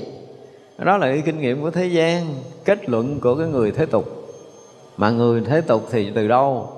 Từ cái tâm phân biệt so sánh của mình, buồn, thương, giận, ghét mà ra người thương thì mình đánh giá tốt, người không thương thì người đó thành xấu à. Hỏi người mình thương mặc cái áo gách tan ben cũng khen nó cái áo đẹp. Nhưng mà người mình ghét rồi trời ơi, nó mặc chiếc cái áo mà rực rỡ, nó mặc áo thấy ghê. Phải không? Thương ghét nó chừng đó, tốt xấu nó chừng từ cái tâm của mình chứ không phải tốt xấu là từ người khác. Phải nhìn lại cái tâm của mình để mà đánh giá người ta thì ít ra mình có thể thấy được cái tâm mình lúc đó nó hiện cái kiểu gì. Nó mọc xanh, nanh hay là nó mọc sừng. Nó muốn móc người ta kiểu ngang, kiểu dọc vậy đó. Để người ta đánh giá chứ còn hiểu tâm người đâu phải chuyện đơn giản. Hiểu hết tâm mình chưa? Bây giờ ví dụ như một cái thời ngồi thiền, mình thấy hết tâm mình không? Chưa chắc đã thấy hết. Những cái ẩn tàng nơi tâm thức chúng ta bị khuất lấp rất là nhiều cái thấy nhìn của chính bản thân mình khi mình sôi rọi cái tâm của mình kìa cái lúc mà nó sáng, lúc nó tối xuống nó sáng kiểu gì nó tối, kiểu gì nó sáng làn sau nó sáng nó tối làn sau nó tối, nó hiện khởi làn sau nó hiện khởi, nó tắt đi làn sau nó tắt đi, mình chưa có thông mà. Mấy ai thông cái này đâu mà nói chuyện trời đất, nó thấy là mình biết hết rồi, mình hiểu người đó, tôi biết người đó xấu cỡ nào. Xin lỗi á. Họ nằm dưới bùn mà họ sạch hơn mình, ngồi trên cái sàn, đừng có dẫn chơi cho nên chúng ta đừng có bao giờ đánh giá qua cái hành động cái cái cái, cái việc làm với bề ngoài. Mình nếu hiểu tâm họ khởi kiểu gì họ họ làm cái việc này hiểu nổi không? Họ có một cái hành động đó nhưng mà sâu nơi tâm họ muốn cái gì mình biết chưa? Chưa chưa mà đánh giá người ta là cái gì? Không có được đâu không có đủ cái tầm cho nên là chịu khó khiêm tốn lại mà lo tu để thấy tâm mình trước đi. Chứ không? Đó cái gì khởi nơi tâm mình biết rõ cái đó mình đừng có lầm chỉ cần đó là đủ. Và khi nào mình thật sự hết lầm mình mình thấu rõ mình một cách tường tận, không còn lầm lẫn bất kỳ một mảy may nào. Xuyên suốt cái quá khứ của mình như thế nào, cái hiện tại mình như thế nào và tương lai mình ra làm sao, mình phải thấy một một lượt trong một sát na niệm, thì từ đó thì sao thì mới được tạm gọi là mình hiểu được ai đó. Còn chưa tới đó thì xin thưa rằng đóng cửa lại tu đi. đóng cửa tâm mình lại. Đừng có phóng chiếu bên ngoài, nó mất thời gian, mất công sức, mất cái năng lượng của mình. Cứ soi rõ người ta, người này tốt người kia xấu thêm để làm cái gì? Thêm cái thị phi, thêm cái vọng động cho chính mình. Quên tâm cầu vật. Là cái người gọi là cái gì? Vong bổn quên đi cái bổn, cái gốc của mình. Gọi là vong bổn để mình biết được người này tốt, người kia xấu này đúng cái kia sai này hay, người kia dở. Không biết nổi đâu. Xin thưa là quý vị không thể nào biết nổi. Trừ trường hợp quý vị sẽ đạt tới cái cảnh giới thật sự là trong một niệm xuyên suốt quá khứ hiện tại vị lai của chính mình, mà mình thấu tận không lầm lẫn, thì lúc đó mới nói là tôi biết được tâm người. Biết người này tốt, người kia xấu tốt xấu là từ tâm của họ, chứ không phải tốt xấu là hành động. Cho nên nhìn hành động không có đánh giá là họ tốt xấu, mà phải nói là sâu nhất ở nơi tâm của họ. Vì sao họ hành động này? Nếu mình thấy nổi bà mẹ dơ cái roi đập con, không phải là giận mà quá thương nó, cho nên ra nó một đòn. Nhưng mình thấy trời ơi, bà mẹ tàn nhẫn là quýnh đứa con, nó nổi lằn trên lưng, thấy ghê quá. Mình biết cái gì? Mà mình có thông cảm nổi cái tình của bà mẹ đau khổ khi thấy đứa con mình hư mà ra nó một roi không? Chúng ta có thao khổ chưa? Chưa. Cho nên nó không hiểu cái việc làm của người khác đâu. Mà là cái xuất phát từ tâm của họ nữa thì thôi mình chịu chết rồi. Thấy hành động vậy nhưng mà thật sự sâu nơi tâm họ là khác hoàn toàn. Cho nên nó là đến một cái ngày nào đó một người đệ tử mà học thầy ấy, cái lúc mà thầy rầy mình á là mình mừng. Mình cảm nhận được thứ nhất là thầy quá thương mình. Do cái tâm từ mà thầy muốn chỉnh sửa cho mình tốt. Thì như vậy thì hy vọng là mình có thể tiến thủ. Còn ai bị ông thầy rạy câu, cái ông thầy này khó khăn hả? Cái gì cũng rầy, cái gì cũng la hết, cái ghê quá, thôi đi chỗ khác kiếm thầy hiền hiền tu. Tâm niệm người ta là như vậy đó. Rồi mình đòi cái gì? Mình đòi phá tan nghiệp tập phiền não mình khi mình tiếp cận ông thầy hay là mình đòi ông thầy chiều chuộng để vuốt ve cái bản ngã cho mình lớn lên. Nhưng mà ông thầy không vuốt ve bản ngã là coi chừng đó là mình sẽ buồn. Ông thầy này không có tâm lý xã hội học gì hết nếu mình không đỡ cái đó là mình chết. Cho nên muốn biết được cái tâm chúng sanh ở cái chiều rất là vi tế, ở cái chiều rất là sâu thì mình phải thực sự là có cái tầm nhìn rất là sâu của bản tâm mình thấy tận nguồn tâm của mình thì từ đó trở về sau mới nói được là cái chuyện biết tâm của người khác. Còn không là, không biết đâu, đừng có nói hàm hồ. Lỡ ai mà có nói, rút lời lại đi. Từ xưa giờ mình nói là tôi biết nhỏ này tốt rồi, tôi biết nhỏ kia xấu rồi. Cái tâm nhỏ này vậy, tâm nhỏ kia khác, xin lỗi, không có biết đâu. Đừng nói người ta cười đến đầu mình. Thấy chưa? biết tâm người không phải là đơn giản, trừ trường hợp là mình biết sâu tận chính mình thì lúc đó mới là được biết tâm của người khác. Biết cái thời gian ờ, thuyết pháp rất là vi tế. Đó, giống như nãy mình nói thời gian thuyết pháp không phải là sắp giờ, sắp lịch tuần giảng mấy ngày đâu. Không phải thời gian này. Thời gian thuyết pháp là nói lên chân lý được với một cái người đủ tâm để có thể lãnh hội. Hiểu chưa? Thì phải thấy rõ ràng, thấy sâu về nghiệp quả, về nhân duyên, về nghiệp báo, về trí tuệ, về thiện căn, về phước đức gì của người đó. Xong rồi, và lúc nào mới nói cho họ nữa phải tùy người tùy lúc tùy thời. Không phải gặp gặp người nào cũng nói không phải lúc nào cũng nói không phải thời nào cũng nói đâu không có chuyện đó. Cho nên thuyết pháp mà không có đúng thời gọi là thuyết pháp không đúng thời ấy, thì nó sẽ làm cái gì? Làm hư cái người nghe. Chứ không phải là là chuyện đơn giản đâu. Ở trong nhà thiền có một câu là gì? Gặp tay kiếm khách nên trình kiếm mà không phải nhà thơ chớ nói thơ. Câu này nó tuyệt vời. Còn tại trong thượng sĩ nói còn hay nữa cạn thì nhón gót, sâu thì dán áo. Nó phải linh thông đến cái mức độ đó.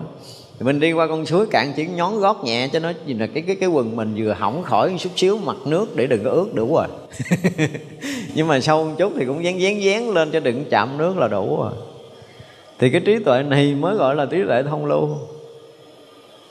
Thì mới có thể hiểu được mọi việc xảy ra trong cuộc đời này, mình phải như thế nào để khế ứng, để tương ưng, không bị lỗi nhịp, và nhất là cái chuyện thuyết pháp. Ra đoàn mà lệch một cái rồi á hả, là khó cứu họ ở đời này. Không cứu được á, không phải dễ đâu á. Và như vậy thì sinh tử không biết chừng nào gặp lại. Phải đi kiếm nó cực chết luôn á. Ra là phải nói dùng một cái từ là cái gì? Dùng cái từ thế gian á, dùng cái từ thế gian là gì? Ông thầy, ông me cái đứa đệ tử. Cho đúng chỗ để nó gõ vào trán nó một cái gọi là rình từ ngày này qua tới ngày kia, qua tới ngày nọ. Giờ ông mặt nó coi nó có lộ lộ cái gì, sáng ra không, con mắt nó có sáng ra cái gì, không, cái sắc diện nó như thế nào, nó công phu nó ra làm sao, cái tâm nó lúc đó nó như thế nào và cần phải nói lời gì? Và cái lời đó đáng lý là họ lợi họ cầu mình năm năm trước mình nói rồi có những người có thể trách thầy nói, ủa câu này đơn giản quá, năm năm trước cho thầy không nói. Thì nó nói mày hư lâu lắm rồi. Phải đúng 5 năm mới nói được một câu. Rồi có những người, những việc như vậy thật sự cả chục năm gần, thầy không nói một câu đạo lý. Rồi chê trách nó ông thầy gần gũi quá ông thầy không bao giờ thấy em dạy đạo. Ủa, cái tâm mình mở rồi, học đạo nào nói. Tâm mình đang lo cái chuyện tào lao, bắt xịt không rồi kêu nói đạo đặng mình vứt luôn vô sọt rác kể như đạo nó thành một cái đống rác, chứ đạo không có có dính nơi tâm của mình. Thì nói cái gì được? Có bao giờ mình thực sự mở tâm một cách toàn triệt để mình nhận đạo lý chưa? Thì khi nào mình muốn ở tâm toàn triệt thì tâm mình phải ở cái tầng nào để mình có thể đón nhận đạo lý? Cho nên mà nói chuyện thuyết pháp cũng phải là rất là vi tế. Rất là vi tế. Không có đơn giản, còn không nói chuyện chơi. Uống trà nói dốc, qua ngày qua giờ. Nói chứ cái thời gian thuyết pháp không phải là đơn giản đâu Đây là một cái điều rất là khó. Trí biết tất cả các pháp giới rất là vi tế. Cái này hôm trước mình nói rồi Trí biết tất cả không gian và suốt thời gian rất là vi tế. Cái việc mà thấy được không gian, thấy được thời gian á Thì như vậy là mình thấy được cái khởi nguồn, cái động khởi của, của một sự việc. Thấy xuyên suốt từ quá khứ, hiện tại, vị lai mới được gọi là thấy thời gian còn cái không gian thì vậy là một cái thấy mà gần như bao hàm tất cả mọi thứ, không có cái gì lọt ra ngoài cái thấy của mình. Không có cái gì trong vũ trụ này ra ngoài được, với cái thấy đang thấy của chính mình thì gọi là thấy được cái không gian. Không gian vô tận. Thì mình có một cái gì không cùng tận mới đủ chức để có thể thấy không gian vô tận này. Cho nên trong một sát na thôi, mà nếu mình không thông thấu quá khứ hiện tại vị lai, không không thú cái không gian mênh mông này thì biết rằng tuệ mình nó còn bích trịch à. Thế cho nên cái chuyện mà thấy không gian, thấy thời gian mà rất rất là vi tế thì ở phải tầng tâm nào mới đủ sức để có thể thấy được điều này. Chứ không phải mình hiểu là là là là mình đạt tới cái không cái lúc mà mình không có niệm phân biệt thì mình thấy ủa sao tôi cũng thấy đâu thấy thời gian đâu thấy không gian đâu tưởng mình ngộ rồi. Nhiều người ngộ kiểu này lắm hỏi giờ tâm làm sao đó là cũng rỗng toét là thầy. Không có không gian không có thời gian gì đây không có nghiệp báo không có gì tôi nói ừ. Không có nghiệp báo đâu con nhưng mà hồi nó sẽ môi môi nó lội ra nó kiếm. Giờ thì nó chưa có mà chút sẽ có. À, mình gắn mình dẹp dẹp cho nó rỗng rỗng người tưởng mình hết rồi không phải. Nó chỉ là cái khoét cái cái cái bèo ở dưới cái mặt hồ thôi. Nó giặt giặt ra một chút để cho mình thấy cái rỗng rỗng nó chơi cho vui vậy đó. Thì cũng làm chút an ủi chứ còn thực sự mà thấy được cái điều mà thấy cái không gian vô tận á, là phải cái tuệ nào mới đủ sức thấy. Bây giờ mình thấy cái khoảng rỗng này là mình thấy nó rất là bình thường. Nhưng mà sau đó cái khoảng rỗng chừng một tấc một tấc thôi là quý vị thấy mênh mông cả cái pháp giới ở trong đó. Mà không phải cả một giới mà mênh mông hằng hà sa số pháp giới ở trong đó thì mới hy vọng là thấy không gian vô tận. Như hôm trước mình nói là thấy thấy một một một phần tỷ của đầu cộng tóc của mình. Nó bao hàm cả cái vũ trụ mênh mông này. Không thừa sót bất kỳ cái gì. Thì lúc đó là mới được hy vọng là thấy không gian vô tận. Còn cái thời gian là khi có tâm thức thì nó sẽ hiện. Thời gian ra tâm thức nó ngừng cái bóng dáng thời gian nó cũng biến đi. Thì cái thời gian là cái mà hoạt động của tâm thức nó mới có chi mình nghĩ tới cái chuyện hồi nãy, khi mình nghĩ chuyện sắp tới thì thời gian nó được đặt ra trong cái suy nghĩ của mình. Còn nếu mình không có dao động thì cái thời gian nó không có đặt ra. Không có nơi tâm thức của mình thôi. Vì cái vận hành của vũ trụ này nếu nó có ngày có đêm thì hôm trước mình nói rồi. Thật ra cái vận hành vũ trụ này không phải là ngày đêm như cái kiểu của loài người của mình. Nó ra ngoài cái cái cái hệ mặt trời mình chút thôi thì mình thấy là cái quả địa cầu mình được chiếu bên đây bị khuất bên kia chỉ đơn giản vậy đó chứ không có chuyện ngày đêm như mình lại ở đây rồi mình phải tính ngày tính đêm ban đêm mấy giờ ban ngày mấy giờ giờ này là sao ngày kia là sao vân vân. Nhưng mà thực sự khi mình ra rồi mình thấy rõ ràng quả địa cầu mình bị nửa bên sáng bữa bên tối à. Và cái sáng là lần lần lần lần lần nó bò theo cái chiều quay của quả đất làm sao để nó sáng lần lần lần lần nó tối lần lần lần, lần ở phía bên kia làm sao nó rất là rõ. Ra ngoài sẽ thấy cái điều này mà bây giờ máy móc là họ đã ra ngoài, họ thấy điều này rất là rõ rồi. Còn công phu thiền định mà mình chưa tới đây thì đối với khoa học thì mình còn xa lắm. Cho nên mình rất là sợ khoa học. Ai cũng gọi là ví dụ từ là kính nể khoa học. Ngay cả những cái người mà người tu của mình, khi mà giảng nói đạo Phật, đem khoa học ra chứng minh tại khoa học uy tín hơn đạo Phật cho bà. Đạo, đạo Phật ăn ké khoa học để cho người ta tin. Thì gọi là đạo Phật ăn ké khoa học uy tín rồi. Cho nên mình thấy đạo Phật cứ mình ăn ké để người ta người ta tin là đạo đạo Phật mình nó giống giống với khoa học. Khẳng định là đạo Phật là khoa học gì đó. Nghe cả cái vật lý lượng tử đi nữa nói chuyện cũng còn xa lắm đối với cái đạo Phật của mình. Một chút thiền định thôi vật lý lượng tử là ở ở sau đuôi á bây giờ là sẽ có những cái lý luận, những cái gọi là cái so sánh giữa đạo Phật và vật lý lượng tử thế này thế kia thế nọ. Tôi nghe thì cũng hay đó, nhưng mà không phải đâu. Nói vậy coi thường đạo Phật quá. Coi thường cái công phu tu chứng rồi quá. Một niệm thôi, người ta đã thấy toàn cái vũ trụ này nè, vật lý lượng tử thấy nổi không? Đương nhiên là ngày xưa mình thấy đường thẳng, đường song song, rồi đường ba chiều, bốn chiều, vân vân. Nhưng bây giờ là thấy cái cái cái một điểm rất là đa chiều, đa kích tức là một cái điểm năng lượng giữa hư không này là nó hấp thu với rất là chiều của năng lượng khác để nó cung cấp. Xin thưa không phải thấy vậy là thấy thô lắm rồi. Thấy vậy là thấy thô lắm rồi. Từ một cái điểm cực nhỏ nó sanh ra bao nhiêu năng lượng thấy không?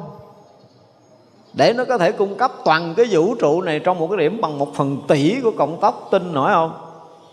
Vật lý lượng tử chạy theo đi, đốt đốt vài ngàn kiếp nữa đeo giờ đeo đạo Phật hồi xưa là khoa học nó thường thường bây giờ là cái vật lý lượng tử rồi cái mê mê quá thấy vật lý lượng tử là nó kê nó thấy sâu lắm nó thấy tới là nhờ cái tế bào của mình rồi thấy tới cái diễn khắc thể này nọ kia là nó ghê gớm đúng không? Ờ, nhưng mà đem đi so so cái hồi thấy đạo Phật cũng ăn ké đường khúc. Hồi xưa khoa học bình thường giờ tới vật lý lượng tử là khoa học cũng ngang ngang với vật lý lượng tử rồi sinh tư không phải vậy đâu cái trí tuệ của của của của giác ngộ của đạo Phật nó bậc thầy của tam giới lận. Vật lý lượng tử mới là cái khám phá của loài người ở một cái tầng sâu của vật chất thôi. Tới đâu, chứ thấy nổi tâm linh. Ai làm vật chất này vận chuyển, thấy nổi không? Không nói là lực hút, lực hấp dẫn trong cái quả địa cầu này đâu. Nó không phải cái chuyện đó đâu. Mà là năng lượng để có thể làm vật chất vận chuyển, mà năng lượng nó được sanh ra từ đâu? Anh cho anh đo được cái năng lượng để làm vật chất vận chuyển đó nhưng mà ai sanh ra năng lượng này, thấy chưa? Đo nổi cái người sanh ra năng lượng không? Thì đó là cái chuyện, cái gốc nó sanh từ đâu là tới giờ phút này. Chưa ai trong thế giới loài người của mình có khả năng thấy cái điểm khởi ban đầu của vật chất. Trừ những bậc thánh đã nhập trong đại định, thấy tận cái nguồn sinh khởi của vật chất. Nhưng mà họ không nói thôi, chứ không phải là họ không biết. Và không cần chứng minh bằng máy móc họ đã thấy tới cái chỗ tận nguồn ánh sáng của nó là cái gì? Tận nguồn nó là cái gì? Tận nguồn vật chất nó là cái gì? Không có chuyện đơn giản. Cho nên đó là nếu mà thấy được cái vi tế thật sự sâu ở nơi tâm của tất cả chúng ta, thì vậy là xuyên suốt thời gian và không gian chúng ta có thể thấy được. Còn không là chúng ta không thấy được cái gì trí biết tất cả những cái ngôn ngữ rất là vi tế. Trí biết được cái hạnh thế gian rất là vi tế. Trí biết hạnh xuất thế gian rất là vi tế. Hạnh thế gian thì dễ thấy rồi, nhưng mà hạnh xuất thế gian thư chấp. Chỉ trừ những vị thánh. Không phải là thánh thì đừng có hồng. Cái ông mà nó giải thoát, ông nằm giải đạch đạch ngoài đường, ông giải thoát. Mình thấy ô con cha này dơ quá, đi lại gần gần bịt mũi thôi, đứng dậy đi tắm đi, ông dơ quá. Xin lỗi á ổng, cái cái tam giới này ổng không có nhiễm, mà mang cái thân này, mượn thân này xài chơi, dục nó xuống đất, nằm bẹp bẹp nó chơi á. Nhưng mà người ta đã giải thoát toàn triệt rồi, ai thấy nổi. Thật ra cái hạnh sức thế khó lắm. Trừ trường hợp mình có cặp mắt giải thoát, Thì mình mới nhìn ra là cái ông đó giải thoát. Hiểu chưa? Còn chưa có cặp mắt đó thì xin lỗi hết cái thế gian này. Tôi nói là xin lỗi hết cái thế gian này. Thấy một cái móng tự tại người ta thấy còn không nổi nữa, Chứ đừng nói thấy là cái hạnh giải thoát nếu bình luận chê bai chi, mình không có đủ tầm để có thể biện biệt được một cái chút hành động của một vị thánh. Một chút mình còn biết không nổi, bằng cái tâm phàm của mình mình cứ hướng về người ta, mình biết thế này, biết thế nọ, thấy người ta làm vậy cái người ta xấu, làm vậy cái người ta tốt, làm vậy để để chi mình biết không? Họ ra tay kiểu đó để làm cái gì mình biết không? Nó biết nổi đâu, không biết mình luận tốt xấu làm cái gì mình là làm như là ai phong mình làm tòa án nữa mình bắt đầu phán xử. Không có đâu. Cái tâm phán xử mình đi dục đi, để mình đỡ mất thời gian. Cho nên cái hạnh xuất tế mà nó đạt tới cái mức độ vi tế nữa là thì có những cái bậc đại thánh mới có thể thấy được được nhau thôi. Còn mình là phàm. Cho nên đừng bình luận đánh giá người ta mất công lắm. Nhất là lỡ, nó là lỡ mình xui á nha tôi dùng cái từ là lỡ mình xui á, mình khởi cái niệm chê một vị thánh trời đất ơi. Là cái thứ nhất, đầu tiên là mình không còn cái duyên để được học. Đó là chuyện đầu tiên. Tại được coi thường người ta thì không có cách nào mình còn cái duyên để quay lại để học đâu. Cái thứ hai, một cái niệm mà khinh thường bậc thánh là tổn giảm cái phước báo mình không bao giờ tưởng tượng nổi đâu. Đối với bậc thánh mà chúng ta có thái độ coi thường là xong rồi. Ai gỡ nổi cái phước này của mình? Còn mình còn qua mặt mình gạt gẫm nữa thì thôi thôi trời mà cứu. Trời cứu, không ai cứu kịp. Không ai cứu kịp hết trơn á. Tức là có mấy câu trong đạo phật là gì? Phỉ bán thiện tư thức là gì? Xa địa ngục như tên bắn hồi xưa tôi nói, sao mấy ông nộ dữ vậy ta? Nhưng mà sau này mình học, mình hiểu rồi, tôi nói thiệt có một niệm thôi, một niệm của mình thôi, mình coi thường thôi là mình khó có thể gỡ được mình trong đời này chứ đừng nói là mình khinh khi, đừng nói là mình qua mặt mình gạt lừa người ta. Nó là cái chuyện đó là khó, rất là khó gỡ, rất là khó gỡ. Thành ra cái chuyện mà biết được cái hạnh xuất thế là chờ ơi chừng nào mình chứng thánh. Nói vậy đó. Gắn tu đi chứng thánh. Ở bây giờ ví dụ như mình chứng thánh quả tu đà hoàng, chắc chắn là những người chứng quả tu đà hoàng là mình sẽ nhận ra à, cái tầng cái tầng tâm đó đó cái tầng tâm và cái cảnh giới của tâm đó mình có thể nhận ra được. Tới tư đà hàm thì mình sẽ nhận ra được tư đà hàm và tu đà hoàng. Tới a na hàm thì phải sẽ nhận ra được cảnh giới a na hàm tu đà hoàng và tư đà hàm. Nhưng mà khi chứng thánh quả a la hán thì bốn quả vị này mới thấy một cách trọn vẹn. Thành ra hạnh của thánh mà mình là phàm. Cho nên tất cả những người tu họ tu ẩn tu hiển gì mà họ có tu rồi là mình chịu đi đó, rồi mình thôi đi mình cứ lo mình thấy tâm mình đi cho nó đỡ phiền. Tôi nói đỡ phiền là nói nhẹ đó. Đừng có bị phạm á. Tại vì bình phẩm một vị thánh chúng ta phạm thượng á. Mà các vị long thiên hộ pháp chỉ cần mình nghĩ thôi là các vị đã thấy rồi. Cho nên cái quả tới trong đời mình không biết làm sao mà gỡ. Trường hợp là mình được gặp vị thánh đó thì họ kêu mình sám hối. Và ngay khi đó mình biết ăn năn sám hối thật á thì mới có thể là quả quằn cứu mình được trong đời này. Còn nếu mình mà không ăn năn sám hối mình vẫn cho rằng mình thấy trúng mình thấy ổng hành động vậy thấy ổng làm vậy là ổng xấu vậy và mình cứ chê trách mình coi thường như vậy là đời mình hết rồi. Đời này chắc chắn là không thể học pháp với vị đó rồi. Nhưng cái phước của mình đó, nó không còn tồn tại khi mình đánh giá thấp một cái vị thánh. Đánh giá lầm hiểu lầm người ta nói là không có tội nhưng mà hả, người ta nhắc nhở mà mình còn không thấy lỗi thì tội lại càng được tăng. Và cái lầm lẫn này nó sẽ dẫn tới mình phải mù mịt trong sanh tử không biết bao nhiêu ngàn kiếp. Nếu có một cái mẫu chuyện mà mà chúng ta cũng nghe hoài đó có một vị tỳ kheo đó đây nghe một cái phòng của một vị a la hán mà ông thầy đó không biết sao tiếng tụng kinh nghe nó ê chề quá nghe không quá nổi. Trong đầu vừa nghĩ một thoáng thôi người đó mà tụng kinh tiếng rầm rầm giống như chó sủa. Ồ, vị a hán dừng lại liền. Không tụng kinh nữa mới kêu vị này lại. Nói nè, ngươi mới nghĩ trong đầu ý niệm đó đúng không? Quỳ xuống lại ta để sám hối đi. Sám hối gấp đi. Thì vị này thức tỉnh, quỳ đảnh lễ, xin sám hối. Vậy đó mà còn phải bị đọa làm chó tới 500 kiếp đó. một ý nghĩ trong đầu khinh thường vị thánh thôi. Đã sám hối rồi đó mà còn bị đọa làm chó 500 kiếp cho nên là cái hạnh xuất ly của các bậc thánh mình không hiểu thì đừng có bao giờ mình bình phẩm. Và nhất là bây giờ mình phải nói là mình gặp rất là nhiều cái người tu. Họ tu, gọi là, thuận hạnh, họ tu nghịch hạnh mình không có biết nổi đâu. Và nhất là mấy cái vị bồ tát mà nghịch hạnh là mình chết chắc, chết trăm phần trăm không có đường gỡ. Và nói vậy đó, họ nghịch hạnh họ không có giữ cái gì hết trơn á. Họ không giữ gì hết trơn á đừng nói họ giữ giới họ phạm giới là họ phạm. Xin lỗi cái chuyện cái giới pháp ở đây nó dành cho những cái người phạm phu. Còn các vị thánh, họ không có bị nhiễm cái trần. Họ đã không bị nhiễm cái trần. Cho nên họ làm cái hành động đó, họ giúp cái gì, họ khai mở cái gì, họ giải đạo cái gì cho ai đó là mình không có biết đâu. Đừng có bình vô. Bình vô là mình chết. Thì có những cái vị họ xuống đây họ thuận hạnh, có những vị nghịch hạnh và các vị mà giác ngộ mà tu nghịch hạnh rồi tôi nói thiệt á, mình mà không sáng đạo là mình cũng chết chắc. Nhìn mấy ổng là tèm lem tuốt lút mình chịu có nổi đâu. Nhưng mà thôi, thánh ý không có lường nổi đâu, đừng có thọc vô, đừng có thọc cái tâm thức mình vô là mình chết. Đây là điều mà chúng ta phải nói là tới cái hạnh xuất ly vi tế lắm. Cái chuyện mà chúng ta thấy là ở trong sử của thiền có chuyện gì? Của ngài à, hình như là lỗ trí thâm là phải có một vị thiền sư đang đi thần thông ở trên. Bay ở trên cây á? Tự nhiên thấy ở đây tự nhiên cũng kỳ ra. Cái chỗ này, cái chỗ người phụ nữ bán qua mà sao có cái mây ngũ sắc nó hiện lên. Cái thần lực người ta đủ để có thể hiện mây ngũ sắc lên tới trời luôn á. Thì vị thiền sư này gặp mây ngũ sắc quảng hồn đáp xuống. Coi cái ông tổ nào ở đây à? ghê vậy. Trời ơi, vô thấy ông ông ông sư cũng đang ôm người phụ nữ.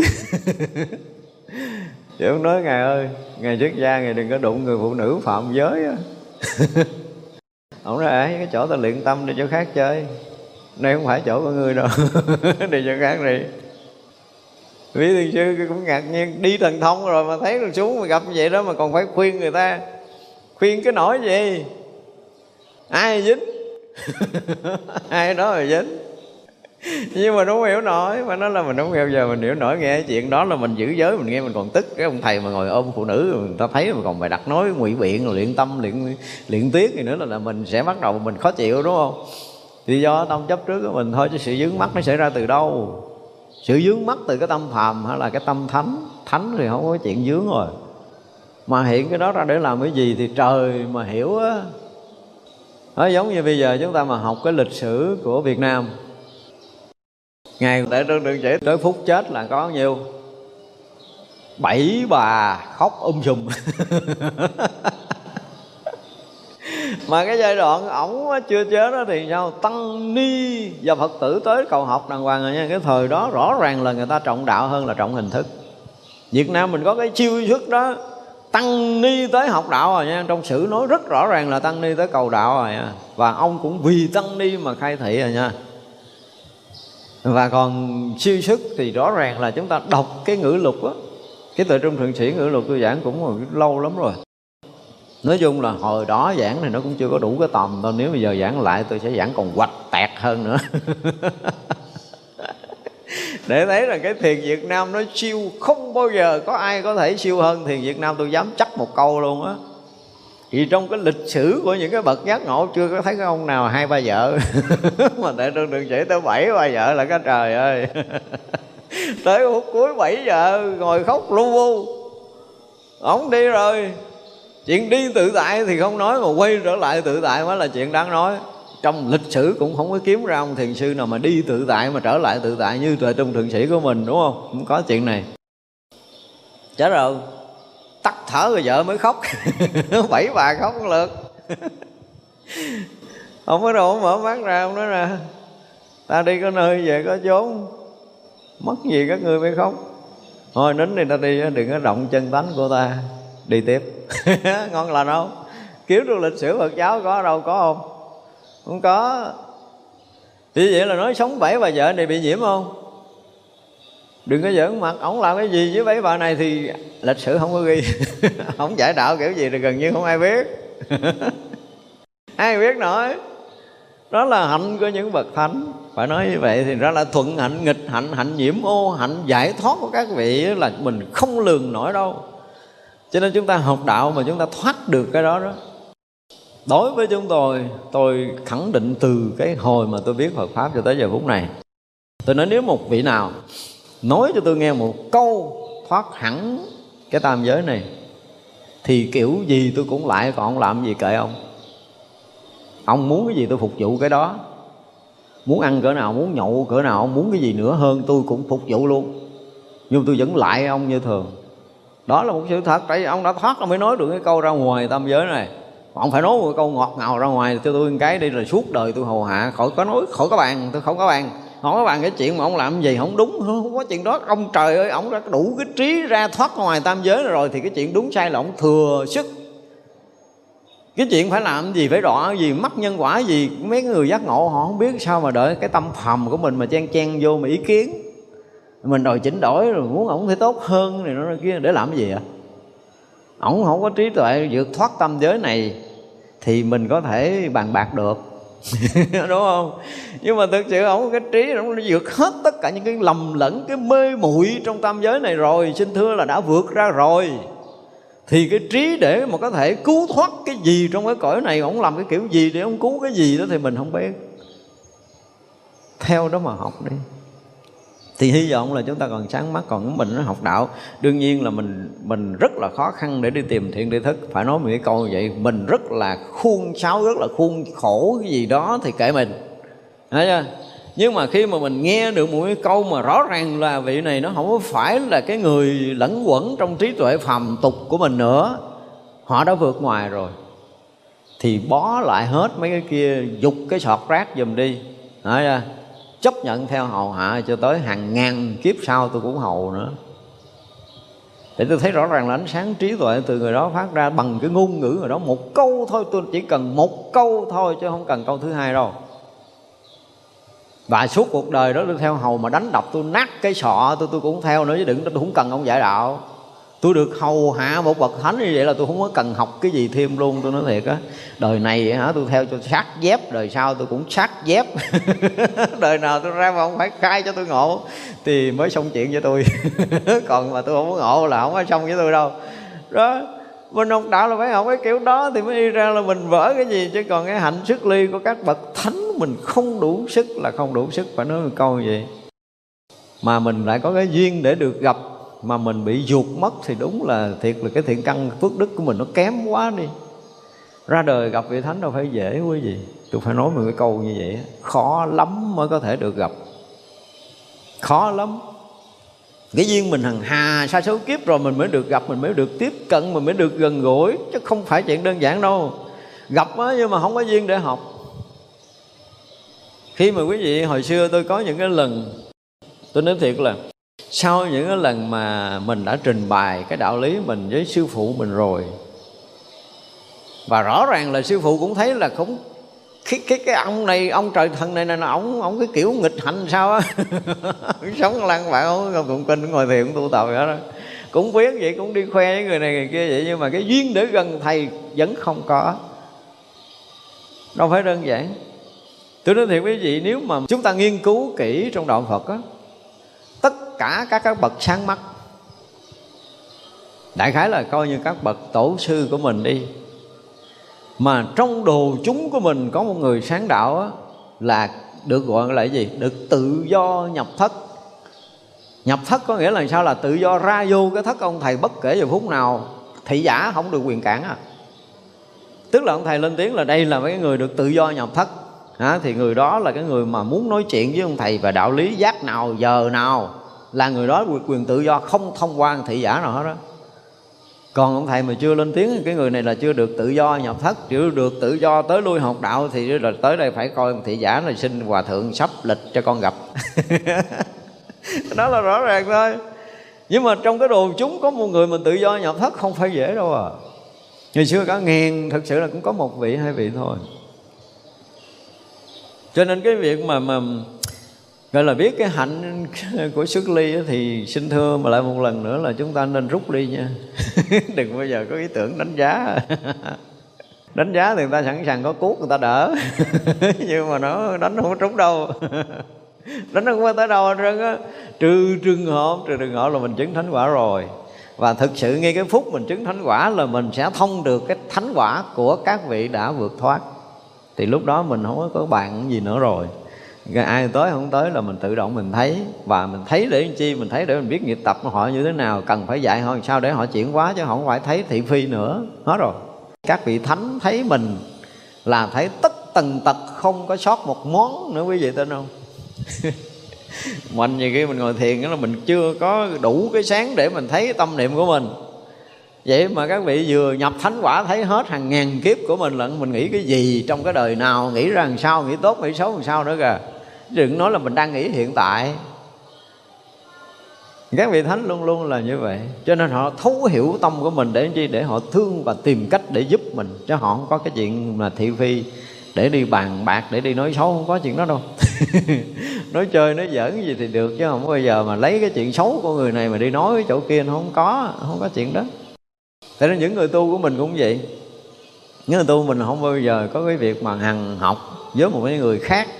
Nếu mình thực sự mình hằng học với ai là biết mình không có tu Và tu không có ra cái gì. Cho nên mình hằng học mình khó chịu, mình à, gọi là mình gặp người khác cái mình thấy nó có một cái gì khó chịu, mình không có nói chuyện bình thường được. Là biết mình không có tu cái khỉ gì hết á. Đừng có nói dốc. Cái người mà càng tu sâu chừng nào á thì họ làm sao, càng hòa đồng chừng đó và họ tan chảy trong cái đại chúng họ đang sống. Không ai có thể thấy mình nhú lên một miếng gì hết người tu tốt. Luôn luôn là họ luôn tan chảy giống như giọt nước và rớt vô biển vậy chứ không có chuyện thứ hai đâu. Không bao giờ thấy họ lú bất kỳ một cái gì. Trừ trường hợp đến một cái lúc nào đó vị thầy mình đưa mình ra là bất đắc dĩ phải xuất hiện theo cái lời dạy của thầy thôi, chứ còn tuyệt đối là không ai biết mình tu thì những cái bậc thánh luôn luôn là như vậy. Thường trong tất cả các đại chúng lớn là luôn luôn có ẩn tàng trong đó. Ai đó thì chỉ có ông thầy biết còn chúng là không ai biết. Phải nói con ngon lành như vậy. Như gì là từ trường hợp mình không có mình không có sáng đạo á, thì mình hoàn toàn không biết. Và khi nào mình sáng đạo thật sự mình sống cuộc đóng sống mà gọi là xuất ly hoàn toàn đối với cuộc sống này thì mình sẽ nhìn thấy cái hạnh của người kia. Tuy họ sống trong trong trần tục. Nhưng mà họ vượt thoát. Giống như sen trong bùn mà không có mùi bùn thật sự vậy đó. Thì cái hạnh sức ly là một trong những cái mà phải nói thật là chúng ta không có đủ tầm. Nên dè dặt để mà chúng ta có thể đánh giá ai đó. Phải dùng cái từ là rất là dè dặt mà tốt nhất là dẹp luôn đi, đừng có đánh giá người ta. Không có đủ tầm đâu nhiều khi mình thấy bạn mình chơi mình nó giả khùng khùng cái mình tưởng nó khùng thiệt. Nó giả khùng nó giả dại qua ải đó coi chừng á. Coi chừng mấy người ẩn thân á. Chứ không phải họ khùng là họ họ không hiểu biết bằng mình coi chừng á. Cho nên chúng ta gặp rất là nhiều cái người trong cuộc sống này nếu mà chúng ta thành tâm học đạo á, và gọi là luôn luôn phát nguyện phát tâm xin Phật cho con đủ cái phước duyên mà con gặp được bất kỳ một vị thiện tri thức hoặc một vị thánh nào xuất hiện trong trần gian này cho con có thể được nhận ra đó là vị thánh. Để con không có phạm cái lỗi lầm. Lỡ như mà từ trước mình có lỗi lầm thì bây giờ cũng làm ơn, làm phước, sám hối giùm đi. Thấy chưa? Và mình bây giờ bắt đầu thành khẩn sinh là tại vì trong đời mình luôn luôn lúc nào mình muốn gặp chánh pháp và gặp minh sư.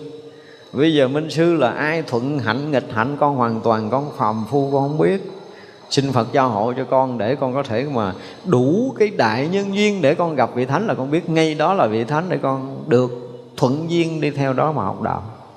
Cho tới được giác ngộ giải thoát. Mà con đừng bao giờ có cái ý mà lui sụp rồi đừng có cái ý tưởng khác để con mất cái duyên lành thân cận thiện tri thức. Xin như vậy nhiều năm đi, hy vọng là chúng ta có thể thấy được ông thánh ngồi bên với mình. nếu như mà mình thành tâm học đạo như nãy mình nói thì chắc chắn rằng là vị thánh cũng sẽ tự tìm tới mình. Nếu mà chúng ta đủ cái duyên nếu chúng ta đủ cái duyên còn không đủ duyên thì muôn đời. Chứ đừng nói là đời này chúng ta cũng không thể nào gặp được những cái bậc xuất thế đâu. Vì cái tâm xuất thế của mình nó không có đủ để mình có thể câu thông kết nối với một bậc thánh. Rất là khó chứ không phải là dễ. Diễn đến cái trí uh, biết tất cả như lai, tức là biết cái hạnh xuất thế là chỉ là những bậc thánh thôi, còn biết tất cả như lai thì phải nói là cái gì? Phải chứng thành phật quả mới biết nổi chưa chứng phật quả mình cũng không biết luôn. Các vị bồ tát không có đủ cái tầm để có thể biết được đức phật ở đâu. Đức phật là ai chứ đừng nói chuyện chơi, chỉ trừ những cái vị mà gọi là đã đủ cái lực nó đủ cái thiện căn rồi là đủ tất cả những cái trí chứng để gom lại rồi mới thâm nhập trong phật trí thì lúc đó mới biết được là như lai là ai. Chứ còn không trước đó là không hoàn toàn chúng ta không biết được đâu. Tất cả những đạo bồ tát tất cả đạo chúng sanh vi tế. Nói đạo bồ tát thì mà dụng từ tất cả thì phải là phật mới thấy được. Đạo bồ tát không có lường nổi đâu giống như, như nghịch hạnh của một vị thánh rồi chúng ta chịu chết. Thì vậy là chỉ có những cái bậc thánh tương đồng thì họ mới có thể thấu được cái hành động tạo tác này nó xuất phát từ cái việc gì? Và đó là cái việc mà hành đạo của một bồ tát đó cái việc hành đạo bồ tát là nó luôn luôn là một cái gì đó xuất phát từ cái cái tâm từ từ cái trí tuệ, từ cái phương tiện cứu độ các vị, chứ các vị không có xuất phát từ cái gốc khác đâu. Cho nên khi mà chúng ta được cái duyên để mà gặp bậc thánh rồi mà họ hành động cư xử cái kiểu gì cho tôi nói là hành động cư xử kiểu gì, thì mình cũng là ơn mở tâm để nhận đạo đi dẹp hết tất cả những cái khác ra dùng những cái đúng sai hay dở gì gì đó, dẹp hết đi. Và khi họ tiếp cận mình, họ dạy dỗ mình cái điều gì, thì tất cả những cái hành động thuận nghịch của họ đều là đạo để cho mình có thể sáng mắt ra. Và nếu chúng ta mà tiếp cận những cái bậc thiện tri thức bằng cái tâm này thì mới hy vọng. Còn không là chịu. Cho nên chúng ta phải thấy là cái đạo giác ngộ của bồ tát thì bồ tát luôn luôn xuất hiện trần gian này, xuất hiện với ai, với bất kỳ hoàn cảnh nào cũng vì cái việc cứu độ người đó chứ không có cái việc thứ hai để làm. Nên biết cái đó là cái tâm của bồ tát. Thành ra là tất cả những việc làm của bồ tát, tất cả cái đạo của bồ tát đều là cái gì? Đều là khai mở cái tuệ giác cho tất cả chúng sanh muôn loài khi tiếp xúc với bất kỳ cái cõi nào, cái loài nào và con người nào. Thì như vậy chúng ta mới gọi là tạm biết được chút cái việc hành đạo người ta không có còn cái việc riêng tư ba cái chuyện lang thang lưỡi thưởi ở cõi này đâu. Người ta không có rảnh. Không có rảnh, người ta lo đi cứu độ. Trời đất ơi, chúng sanh còn mê lầm đầy nữa mà ta đâu có rảnh được cái chuyện riêng tư, ích kỷ, cá nhân gì, hẹp hòi, dính mắt gì nữa. Trong đó đâu có, không có trong tâm của bồ tát mấy cái vụ này. Kiếm một chút yếu còn không có nữa. Ngoại trừ cái việc cứu độ và khai thị mình, ngoài ra họ không có chuyện thứ hai. Và nếu chúng ta không tin điều này thì chúng ta gặp thiện thức là chúng ta vẫn bỏ lỡ cơ hội. Và rõ ràng là mình đã lỡ nhiều lắm. Phải thấy như vậy để mình biết. Tu hạnh phổ hiền, tu đạo phổ hiền hoặc văn hoặc nghĩa đều biết như thiệt. Phát sanh trí như ảnh, như mộng, như huyễn khi tu đạo phổ hiền và tu hạnh phổ hiền có nghĩa là gì? Hôm trước mình nói rồi, hạnh phổ hiền là cái gì? Tất cả những cái sự lợi ích từ phàm phu cho tới khi giác ngộ phật đạo đều là hạnh của phổ hiền.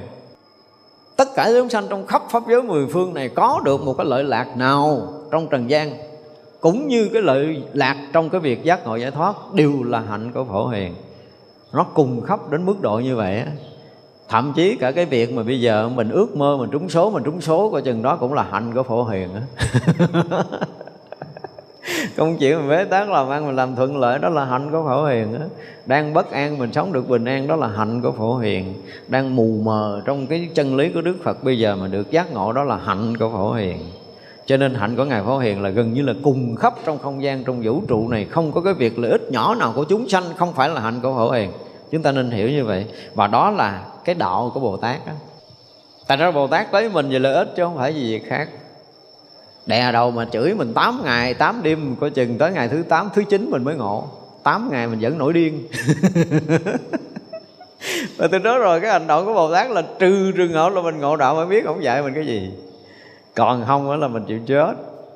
Cho nên nếu mình mà mở tâm học đạo một cách thực thụ thì đó là chúng ta nên biết là khi mà chúng ta tiếp cận thiện tri thức bằng bất kỳ cái tình huống nào, bất kỳ giờ phút nào, bất kỳ hành động, lời nói, cử chỉ nào của vị bồ tát đó, thì họ luôn muốn cho mình sáng đạo. Họ không có tâm khác. Và nếu mình không bằng cái tâm cầu đạo để sáng đạo, thì mình thân cận chư vị bồ tát là gần như mình mất hết cái cơ hội lành của mình. Và có nhiều khi trong đời mình chỉ có được cái cái gọi là cái gì? Một đoạn phước đức. Nha tôi nói là có một đoạn thôi chứ không được nhiều đâu á có những người được gặp gỡ một lần hoặc là hai lần. Có người được uh, gần gũi một ngày hoặc là hai ngày rồi đoạn dứt cái duyên đó. Tại vì cái tâm cầu đạo mình không có đủ mình bị đoạn mất đi. Mình đoạn mất là mình xa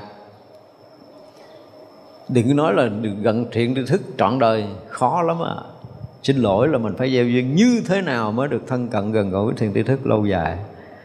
Còn không là rất khó. Họ không phải họ sẻn với mình nhưng mà cái phước mình nó không có đủ phải nói một câu cái phước mình nó không có đủ để đi theo học và cái ngã mạng mình nó lớn lớn quá đi cho nên là tự động mình sẽ xa rời thiện tri thức. Vì cái tâm tưởng của mình về cái chuyện sai trái, sai lầm, mê muội, nghiệp chướng, ngã chướng, phiền não chướng gì của mình nó đầy. Mà thiện tri thức đụng tới cái nào là mình cũng cảm thấy mình bị sốc. Và sốc là mình xong. Khó chịu bị thiện tri thức là lấy gì mình học nữa đó là cái điều để chúng ta phải thấy. Cho nên là cái hạnh bồ tát, nhắc lại là cái hạnh phổ hiền và hạnh bồ tát, chưa bao giờ có một việc nhỏ làm bất lợi cho mình. Nếu mình biết được điều này, thì cái việc học đạo mình có có gọi là, có đủ duyên để thân cận thiện tri thức. Còn không là mình sẽ mất hết cái duyên lành để thân cận, thì mình không có cơ hội để có thể nhận được đạo màu đâu. Hồi sáng hôm nay chúng ta học tới đây, chúng ta nghỉ ha chiều học tiếp. Chúng sanh vô